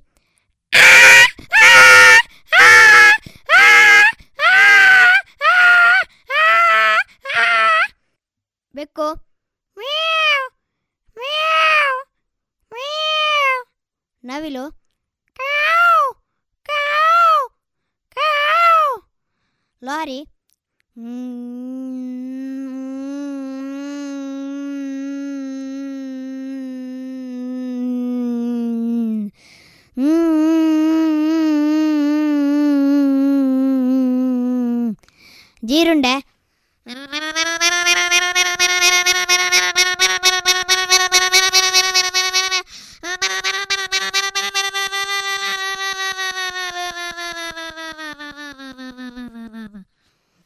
ವಂದನೆಗಳು. ಇದೀಗ ಒಗಟು ಕಾರ್ಯಕ್ರಮ ಭಾಗವಹಿಸುವವರು ವೈಷ್ಣವಿ ಏಳನೇ ತರಗತಿ ರುಪಿನ್ ಆರನೇ ತರಗತಿ ತೇಜಸ್ ಆರನೇ ತರಗತಿ ಅನುಜ್ಞಾ ಕೆ ಐದನೇ ತರಗತಿ ವರ್ಷ ಐದನೇ ತರಗತಿ. ಪ್ರತಿ ಮನೆಯಲ್ಲೂ ಕೆಂಪು ಹುಡುಗಿ. ಹೇಳು ಅನುಜ್ಞಾ. ಅದು ಬೆಂಕಿ ಅಲ್ವಾ? ಸರಿ. ತೋಟದಲ್ಲಿ ಹಾವು ನೇತಾಡುತ್ತಿರುವುದು ಏನದು? ಉತ್ತರ ಹೇಳು ವರ್ಷ. ಅದು ಪಡವಲಕಾಯಿ. ಸರಿಯಾಗಿದೆ ಉತ್ತರ. ಉದ್ದವಾದ ಹಕ್ಕಿಗೆ ನೂರಾರು ಮಕ್ಕಳು. ಹೇಳು ತೇಜಸ್. ಅದು ಜೋಳದ ತೆನೆ ಅಲ್ವಾ? ಸರಿ. ಬಂಗಾರದ ದೇವಾಲಯದಲ್ಲಿ ಬೆಳ್ಳಿಯ ದೇವರು. ಹೇಳು ರುಪೀನ್. ನನಗೆ ಗೊತ್ತಿಲ್ಲ. ತೇಜಸ್ ನೀನು ಹೇಳು. ಬಾಳೆಹಣ್ಣು ಅಲ್ವಾ? ಸರಿ. ನಾನು ಕೊನೆಗೊಂದು ಒಗ್ಗಟ್ಟು ಹೇಳುತ್ತೀನಿ. ಯಾರು ಸರಿಯಾಗಿ ಉತ್ತರ ಕೊಡುತ್ತಾರೋ ಕೊಡಿ. ನೋಡಿದರೆ ಕಲ್ಲು ನೀರು ಹಾಕಿದರೆ ಮಣ್ಣು. ನಂಗೊತ್ತುಂಟು ನಂಗೊತ್ತುಂಟು. ಹೇಳು. ಅದು ಸುಣ್ಣ ಅಲ್ವಾ ಸರಿ. ವಂದನೆಗಳು. ಇದೀಗ ಪ್ರಹಸನ ಗಜಮುಖ ಸೃಷ್ಟಿ. ಗಣೇಶನಾಗಿ ಹರ್ಷಿತಾ ಏಳನೇ ತರಗತಿ, ಶಿವನಾಗಿ ಕಿರಣ್ ಏಳನೇ ತರಗತಿ, ಪಾರ್ವತಿಯಾಗಿ ಧನ್ಯಶ್ರೀ ಏಳನೇ ತರಗತಿ, ಗಣವಾಗಿ ಪಾರ್ಥ ಪಿ ಎಸ್ ಏಳನೇ ತರಗತಿ. ಛೇ, ಇಲ್ಲಿ ಯಾರೂ ಕಾಣುತ್ತಿಲ್ಲ. ನನಗೆ ಸ್ನಾನಕ್ಕೆ ಹೋಗುವ ಸಮಯವಾಯಿತು. ನಾನೀಗ ಏನು ಮಾಡಲಿ? ಹಾ, ಹಾಗೆಯೇ ಮಾಡುತ್ತೇನೆ. ಓಂ ನಮ ಶಿವಾಯ ಓಂ ನಮ ಶಿವಾಯ ಓಂ ನಮ ಶಿವಾಯ. ತಾಯೇ ನಿನಗಿದೋ ನನ್ನ ನಮಸ್ಕಾರಗಳು. ನೋಡು ಕಂದ ನನಗೀಗ ಸ್ನಾನಕ್ಕೆ ಹೋಗುವ ಸಮಯ. ಯಾರು ಕಾವಲಿರದ ಕಾರಣ ನಿನ್ನನ್ನೇ ಕಾವಲುಗಾರನನ್ನಾಗಿಸಿ ಸ್ನಾನಕ್ಕೆ ಹೋಗುತ್ತಿದ್ದೇನೆ. ನೋಡು ಒಳಗೆ ಯಾರನ್ನೂ ಬಿಡಬೇಡ ತಿಳಿಯಿತೆ? ಸರಿ ಮಾತೆ ನೀವು ನಿಶ್ಚಿಂತೆಯಿಂದ ಸ್ನಾನಕ್ಕೆ ಹೋಗಬಹುದು. ಹಾ ಮಾತೆಯು ಸ್ನಾನಕ್ಕಾಗಿ ಹೋಗಿದ್ದಾಳೆ. ಆದರೆ ಇಲ್ಲಿ ಯಾರೋ ಬರುತ್ತಿರುವ ಹಾಗಿದೆ. ಯಾರೆಂದು ಮೊದಲು ನೋಡುತ್ತೇನೆ. ಹಾ ನಿಲ್ಲು ಯಾರು ನೀನು? ಮಾತೆಯು ಸ್ನಾನಕ್ಕಾಗಿ ಹೋಗಿದ್ದಾಳೆ. ಒಳಗೆ ಯಾರಿಗೂ ಪ್ರವೇಶವಿಲ್ಲ ಎಂದು ಆಜ್ಞೆಯಾಗಿದೆ. ಆದ್ದರಿಂದ ನೀನು ಒಳಗೆ ಹೋಗಕೂಡದು. ಓಹೋ ನನ್ನನ್ನೇ ಯಾರೆಂದು ಕೇಳುತ್ತೀಯಾ? ನಾನು ನಿನ್ನ ಮಾತೆಯ ಪತಿ. ಶಿವ ಮೊದಲು ನೀನಾರೆಂದು ತಿಳಿಸು. ಹೋ ನಾನು ಆಕೆಯ ಅರಿಶಿಣದಿಂದ ಹುಟ್ಟಿದಾತ. ನೀನು ಒಳಗೆ ಹೋಗಕೂಡದು. ಏನಂದೆ? ಎಲ್ಲವೋ? ನೋಡಿಲ್ಲಿ. ಕಂದ ಕಂದ ನಿನಗೇನಾಯಿತು ಕಂದ? ನಿನ್ನ ಈ ಸ್ಥಿತಿಗೆ ಕಾರಣಕರ್ತರು ಯಾರು ಕಂದ? ಯಾರು?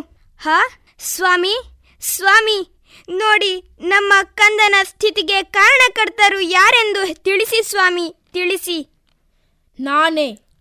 ಈತನು ನನಗೆ ಒಳಪ್ರವೇಶವಿಲ್ಲ ಎಂದಿದ್ದಾನೆ. ಆದ್ದರಿಂದ ನಾನೇ ಈತನನ್ನು ಕೊಂದೆ. ಓಹೋ, ಈತನು ನಾನು ನೀಡಿದ ಕೆಲಸವನ್ನು ಬಹಳ ಜವಾಬ್ದಾರಿಯಿಂದ ನಿರ್ವಹಿಸಿದ್ದೇನೆ ಎಂದು ಸಾಬೀತು ಮಾಡಿದ್ದೇನೆ ಎಂದು ಹೇಳಿದ್ದಾನೆ. ಅಯ್ಯೋ, ಸ್ವಾಮಿ, ನಿಮ್ಮ ಕೈಯಾರೆ ಕೊಂದ ಈ ನಮ್ಮ ಕಂದನ ಪ್ರಾಣವನ್ನು ಕಾಪಾಡಿ ಸ್ವಾಮಿ. ಓಹೋ, ಈತನು ನಾನು ನೀಡಿದ ಕೆಲಸವನ್ನು ಬಹಳ ಜವಾಬ್ದಾರಿಯಿಂದ ನಿರ್ವಹಿಸಿದ್ದೇನೆ ಎಂದು ಸಾಬೀತು ಮಾಡಿದ್ದಾನೆ. ಅಯ್ಯೋ, ಸ್ವಾಮಿ ನಿಮ್ಮ ಕೈಯಾರೆ ಕೊಂದ ಈ ನಮ್ಮ ಕಂದನ ಪ್ರಾಣವನ್ನು ಕಾಪಾಡಿ ಸ್ವಾಮಿ. ಹಾ ಸರಿ. ಗಣಗಳೇ ಈ ಕೂಡಲೇ ಹೋಗಿ ಉತ್ತರಕ್ಕೆ ತಲೆ ಹಾಕಿ ಮಲಗಿರುವ ಯಾವುದೇ ಜೀವಿಯ ತಲೆಯನ್ನು ಕಡಿದು ತನ್ನಿ. ಹಾಗೇ ಆಗಲಿ. ಹಾ ಎಲ್ಲಿ? ಹಾ ಇದುವೇ ಸರಿ. ಪ್ರಭು ಪ್ರಭು ಸಿಕ್ಕಿತು ಸಿಕ್ಕಿತು ನೋಡಿ ನಿಮ್ಮಿಚ್ಛೆಯಂತೆ ನೀವು ಹೇಳಿದ್ದನ್ನು ತಂದಿದ್ದೇವೆ. ತೆಗೆದುಕೊಳ್ಳಿ. ಸರಿ. ಪಾರ್ವತಿ ನೋಡಿಲ್ಲಿ. ಮಾತೆ ಮಾತೆ ಸ್ವಾಮಿ ಎಲ್ಲಿದ್ದಾರೆ? ನೋಡಲ್ಲಿ ಕಂದ. ಸ್ವಾಮಿ ನಿಮಗೆ ನನ್ನ ಪ್ರಣಾಮಗಳು. ದಯವಿಟ್ಟು ನನ್ನನ್ನು ಕ್ಷಮಿಸಿ. ಛೇ ಛೇ ನೀನು ಮಾಡಿದ್ದು ತಪ್ಪಲ್ಲ. ನಿನ್ನ ಕರ್ತವ್ಯ. ನೋಡು ಕಂದ ನಿನ್ನ ಈ ಭಕ್ತಿಯನ್ನು ಕಂಡು ನಿನ್ನನ್ನು ಈ ಗಣಗಳ ಅಧಿಪತಿ ಹಾಗೂ ನಮ್ಮ ಸುಪುತ್ರನಾಗಿ ಸ್ವೀಕರಿಸಿದ್ದೇವೆ. ಹ ಎಂತಹ ಭಾಗ್ಯ ಅಲ್ಲ ಇದು ನನ್ನ ಸೌಭಾಗ್ಯವೇ ಸರಿ. ಅಷ್ಟೇ ಅಲ್ಲ. ನೀನು ಗಣೇಶ ಗಣಪತಿ ಗಜವದನ ಎಂದು ಹೆಸರಾಗಿ ವಿದ್ಯೆಯ ದೇವತೆಯಾಗಿ ಹಾಗೂ ಭೂಲೋಕದ ಎಲ್ಲಾ ಕಾರ್ಯಕ್ರಮದ ಮೊದಲ ಆದ್ಯತಾ ದೇವರಾಗುತ್ತೀಯ. ಹಾ ಧನ್ಯನಾದೆ ತಂದೆ ಧನ್ಯನಾದೆ. ನನ್ನ ಜೀವನ ಸಾರ್ಥಕವಾಯಿತು. ವಂದನೆಗಳು. ಇದೀಗ ಶ್ಲೋಕ ಪಠಣ. ಮಾಡಲಿರುವವರು ಧನ್ಯಶ್ರೀ ಏಳನೇ ತರಗತಿ. ಏಕಶ್ಲೋಕಿ ರಾಮಾಯಣ. पूर्वं रामतपोवनाभिगमनं हत्वा मृगं काञ्चनं वैदेहीहरणं जटायुमरणं सुग्रीवसम्भाषणं वालीनिग्रहणं समुद्रतरणं लङ्कापुरीदाहनं पश्चाद्रावणकुम्भकर्णहननम् एतद्धि रामायणम् ಏಕಶ್ಲೋಕಿ ಮಹಾಭಾರತ. ಆದೌ ಪಾಂಡವಧಾರ್ತರಾಷ್ಟ್ರಜನನಂ ಲಾಕ್ಷಾಗೃಹೇ ದಾಹನಂ ದ್ಯೂತೆ ಶ್ರೀಹರಣಂ ವನೆ ವಿಹರಣಂ ಮತ್ಸ್ಯಾಲಯೇ ವರ್ಧನಂ ಲೀಲಾಗೋಗ್ರಹಣಂ ರಣೇ सन्धिक्रिया भीष्मद्रोणसुयोधनादिमथनम् भीष्मद्रोणसुयोधनादिमथनं एतन्महाभारतम् एकश्लोकी भागवता आदौ देवकि देवि गर्भजननं गोपीगृहे वर्धनं मायापूतनिजीवितापहरणं गोवर्धनोद्धारणं कंसच्छेदनकौरवादिमथनं कुन्तीसुतापालनं एतद्भागवतपुराणपुण्यकथितं श्रीकृष्णलीलामृतम्। ವಂದನೆಗಳು. ಇದೀಗ ಸಾಮೂಹಿಕ ದೇಶಭಕ್ತಿ ಗೀತೆ. ಇದರಲ್ಲಿ ಭಾಗವಹಿಸುವ ಸ್ವರಗಳು ಅನುಜ್ಞಾ ವೈಟಿ ಏಳನೇ ತರಗತಿ, ಅನುಜ್ಞಾ ಕೆ ಐದನೇ ತರಗತಿ, ತೇಜಸ್ ಆರನೇ ತರಗತಿ, ರುಪಿನ್ ಆರನೇ ತರಗತಿ, ಪ್ರಣವ ಆರನೇ ತರಗತಿ, ವರ್ಷ ಐದನೇ ತರಗತಿ. ಕೊಂಬೆ ಕೊಂಬೆಯಲ್ಲಿ ಪಂಚಮ ಸ್ವರದಿ. ಹಾಡುವ ಕೋಗಿಲೆ ಗಾನ ಇದು ಭಾರತ ದೇಶದ ಕವನ. ನಮ್ಮ ಭಾರತ ದೇಶದ ಕವನ. ಇಲ್ಲಿ ಸತ್ಯ, ಅಹಿಂಸೆ, ಧರ್ಮ, ವಿಚಾರ ಮಾಡುವ ಭಕ್ತಿಯ ಭಜನ. ಇದು ಭಾರತ ದೇಶದ ಕವನ. ನಮ್ಮ ಭಾರತ ದೇಶದ ಕವನ. ಜೈ ಭಾರತಿ ಜೈ ಭಾರತಿ ಜೈ ಭಾರತಿ ಜೈ ಭಾರತಿ. ಆಹಾ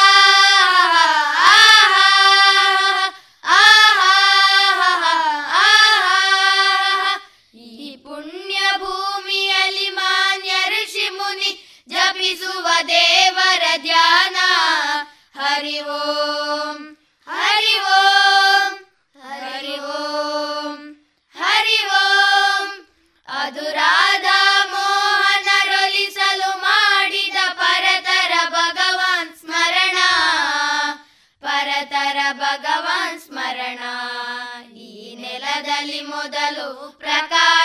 ಪ್ರಕಾಶಗೊಳ್ಳುವುದು ಸೂರ್ಯ ದೇವನ ಕಿರಣ. ಇದು ಭಾರತ ದೇಶದ ಕವನ. ನಮ್ಮ ಭಾರತ ದೇಶದ ಕವನ. ಜೈ ಭಾರತಿ ಜೈ ಭಾರತಿ ಜೈ ಭಾರತಿ ಜೈ ಭಾರತಿ. ಆಹಾ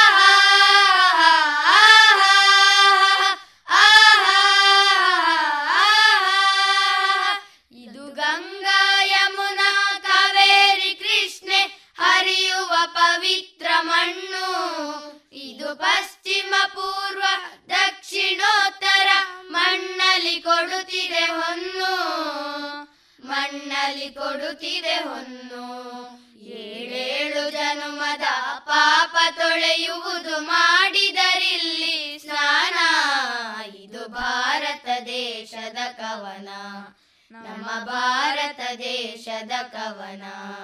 ಜೈ ಭಾರತಿ ಜೈ ಭಾರತಿ ಜೈ ಭಾರತಿ ಜೈ ಭಾರತಿ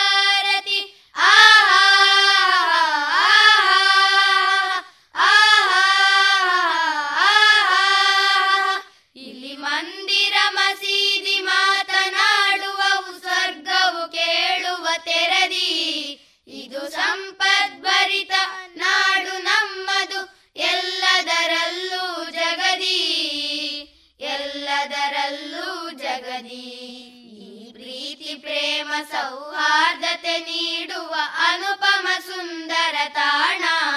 ಇದು ಭಾರತ ದೇಶದ ಕವನ. ನಮ್ಮ ಭಾರತ ದೇಶದ ಕವನ. ಜೈ ಭಾರತಿ ಜೈ ಭಾರತಿ ಜೈ ಭಾರತಿ ಜೈ ಭಾರತಿ.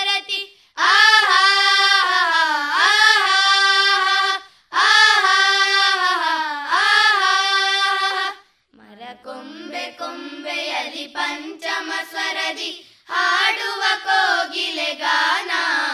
ಇದು ಭಾರತ ದೇಶದ ಕವನ. ನಮ್ಮ ಭಾರತ ದೇಶದ ಕವನ. ಇಲ್ಲಿ ಸತ್ಯ, ಅಹಿಂಸೆ, ಧರ್ಮ, ವಿಚಾರ ಮಾಡುವ ಭಕ್ತಿಯ ಭಜನ. ಇದು ಭಾರತ ದೇಶದ ಕವನ. ನಮ್ಮ ಭಾರತ ದೇಶದ ಕವನ. ಜೈ ಭಾರತಿ ಜೈ ಭಾರತಿ ಜೈ ಭಾರತಿ ಜೈ ಭಾರತಿ. ಆಹಾ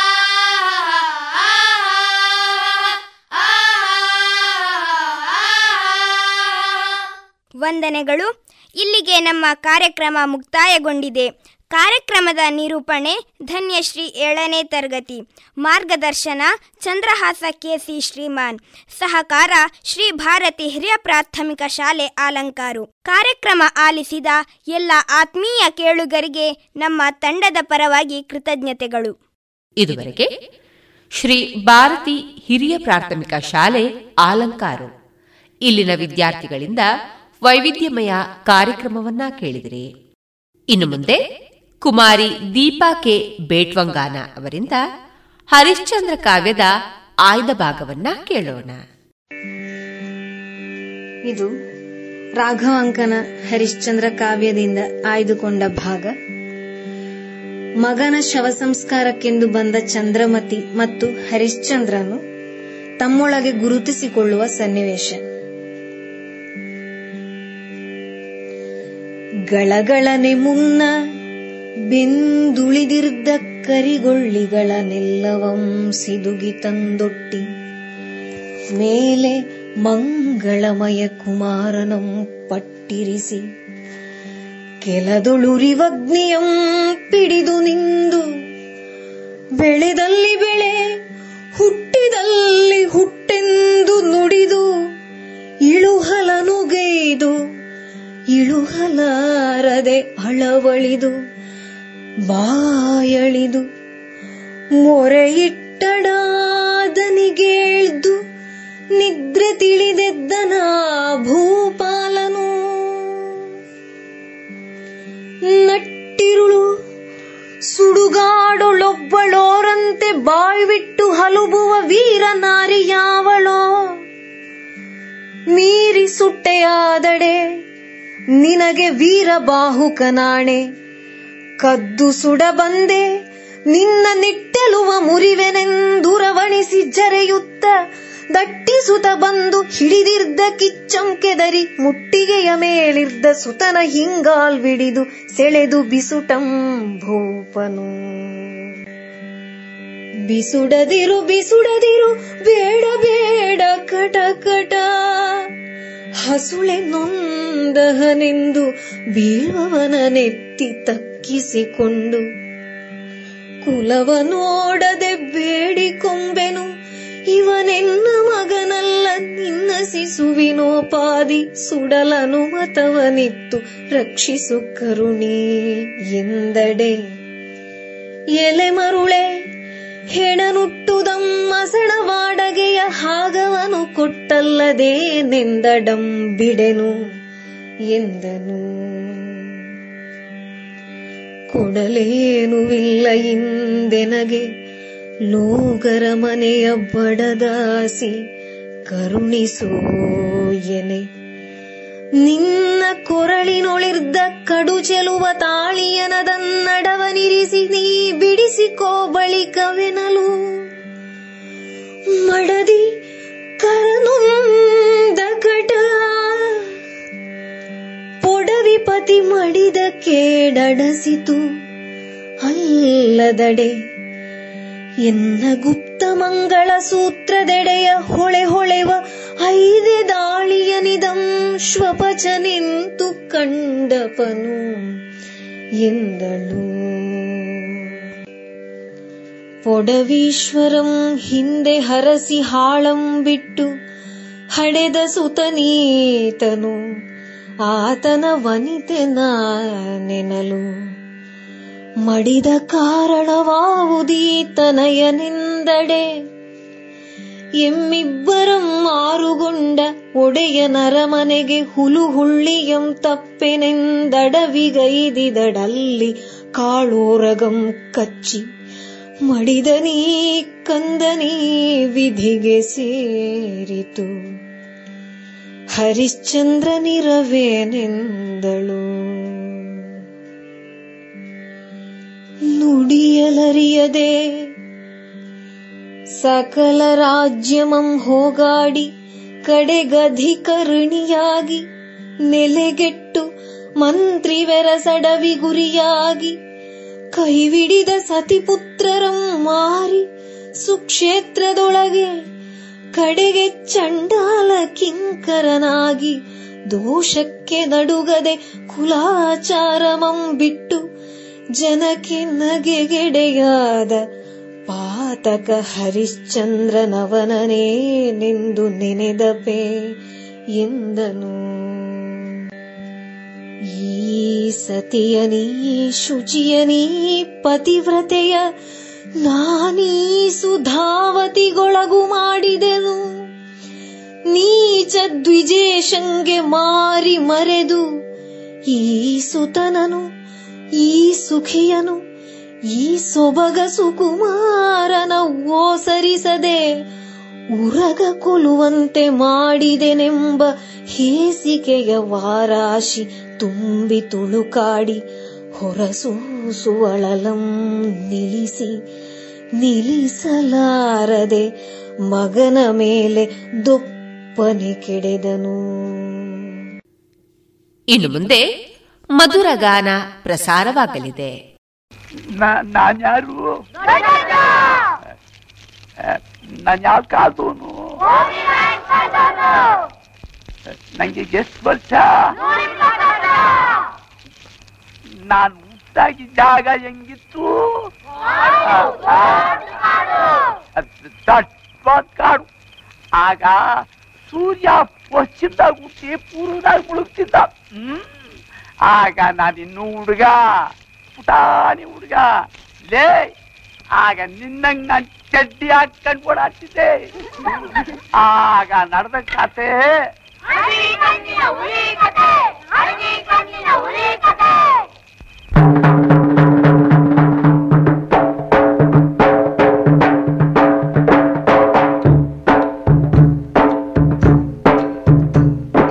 ಪಟ್ಟೆ ಹುಲಿ ಬಲು ಕೆಟ್ಟ ಹುಲಿ ಕಾಡಲಿ ಬರುತ್ತಿತ್ತು. ಪಟ್ಟೆ ಹುಲಿ ಬಲು ಕೆಟ್ಟ ಹುಲಿ ಕಾಡಲಿ ಬರುತ್ತಿತ್ತು. ಕತ್ತಲಲ್ಲಿ ಆರ್ಭಟಿಸುತ್ತಲೇ ಸುತ್ತಲು ನೋಡಿತ್ತು. ಕತ್ತಲಲ್ಲಿ ಆರ್ಭಟಿಸುತ್ತಲೇ ಸುತ್ತಲು ನೋಡಿತ್ತು.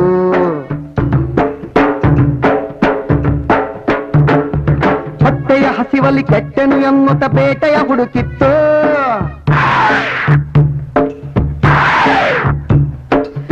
ಹುಲಿ ರಾಯನ ಕೂಗನ್ನು ಕೇಳಿ ಕಾಡೇ ನಡುಗಿತ್ತು.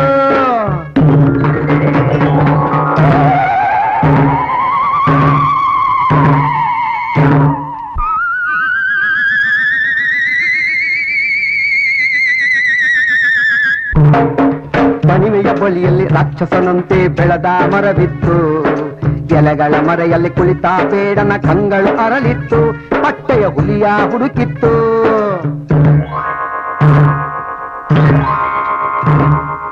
ಒಣಗಿದ ತರಗೆಲೆ ತುಳಿಯುತ್ತ ಮೆಲ್ಲಗೆ ಆಹುಲಿ ಹುಲಿ ಬರುತ್ತಿತ್ತು. ಸರಸರ ಗರ ಗರ ನಡೆಯುವ ಸದ್ದಿಗೆ ಮೊಲಗಳು ಬೆದರಿತ್ತು. ಜಿಂಕೆಯ ಮರಿಗಳು ಬೆಚ್ಚಿತ್ತು.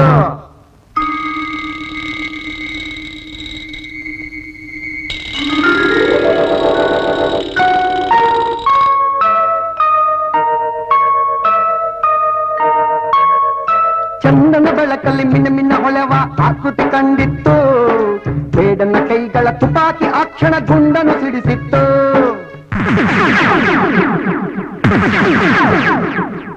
ಗುಂಡಿನ ತತ್ತಿಗೆ ಆ ಹುಲಿ ರೋಷದಿ ತಲೆಯನ್ನು ಎತ್ತಿತ್ತು. ಸಿಡಿಲಂತೆರಗಿದ ತುಪಾಕಿ ಗುಂಡು ಕಣ್ಣಿಗೆ ತಗಲಿತ್ತು. ನೋವನ್ನು ತಾಳದೆ ಆರ್ಭಟಿಸುತ್ತಾ ಆ ಹುಲಿ ಓಡಿತ್ತು. ಬೆಳಕಿಗೆ ಬಾರದೆ ಕೊಹಿಯಲ್ಲಿ ಅಡಗಿ ವೇದನೆ ಪಡುತ್ತಿತ್ತು. ಸಾಯದೆ ಉಳಿದ ಆ ಹುಲಿ ರಾಯನು ಇಂದು ಅಲ್ಲಿರುವ, ಹಳದಿಯ ಕಣ್ಣಿನ ಆ ಮೃಗ ರಾಯನು ಹಲ್ಲನ್ನು ಮಸೆದಿರುವ ಸೇಡಲಿ ಕಾಯುತ್ತ ಕುಳಿತಿರುವ.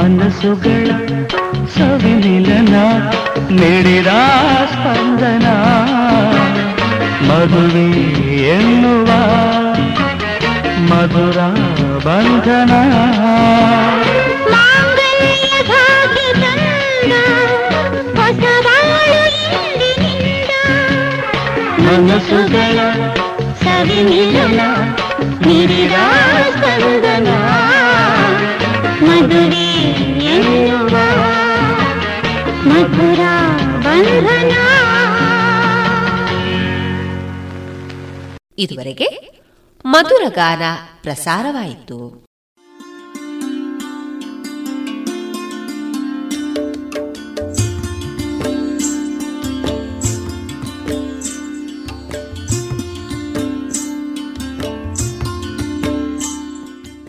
ರೇಡಿಯೋ ಪಾಂಚಜನ್ಯ ಸಮುದಾಯ ಬಾನುಲಿ ಕೇಂದ್ರದಿಂದ ನಿಮ್ಮ ಕಾರ್ಯಕ್ರಮಗಳು ಪ್ರಸಾರವಾಗಬೇಕೆ? ಹಾಗಿದ್ದರೆ ನಮ್ಮನ್ನು ಸಂಪರ್ಕಿಸಿ. ನಮ್ಮ ದೂರವಾಣಿ ಸಂಖ್ಯೆ ಸೊನ್ನೆ ಎಂಟು ಎರಡು ಐದು ಒಂದು ಎರಡು ಒಂಬತ್ತು ಎಂಟು ನಾಲ್ಕು ಒಂಬತ್ತು ಒಂಬತ್ತು.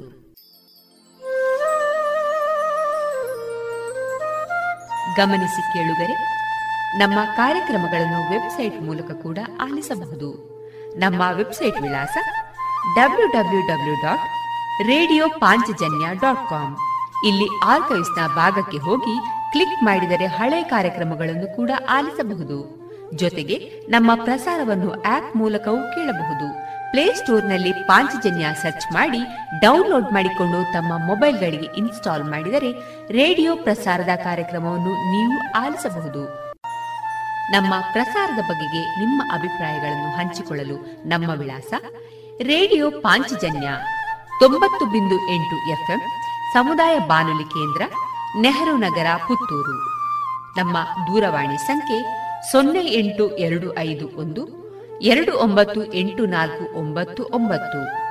ಇಮೇಲ್ ವಿಳಾಸ radio Panchajanya at Gmail dot com ನಮ್ಮ ವಿಳಾಸ ಮತ್ತೊಮ್ಮೆ ರೇಡಿಯೋ ಪಾಂಚಜನ್ಯ ತೊಂಬತ್ತು ಬಿಂದು ಎಂಟು ಎಫ್ಎಂ ಸಮುದಾಯ ಬಾನುಲಿ ಕೇಂದ್ರ ನೆಹರು ನಗರ, ಪುತ್ತೂರು.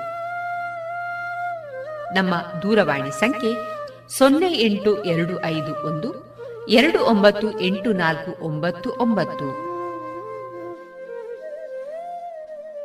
ಇಲ್ಲಿಗೆ ಈ ಹೊತ್ತಿನ ಪ್ರಸಾರ ಕಾರ್ಯಕ್ರಮವನ್ನ ಮುಕ್ತಾಯಗೊಳಿಸುತ್ತಿದ್ದೇವೆ. ಆತ್ಮೀಯ ಕೇಳುಗರಿಗೆಲ್ಲ ರೇಡಿಯೋ ಪಾಂಚಜನ್ಯದ ಬಳಗದ ಪರವಾಗಿ ನಾನು ತೇಜಸ್ವಿ ರಾಜೇಶ್ ಮಾಡುವ ಅನಂತ ವಂದನೆಗಳು.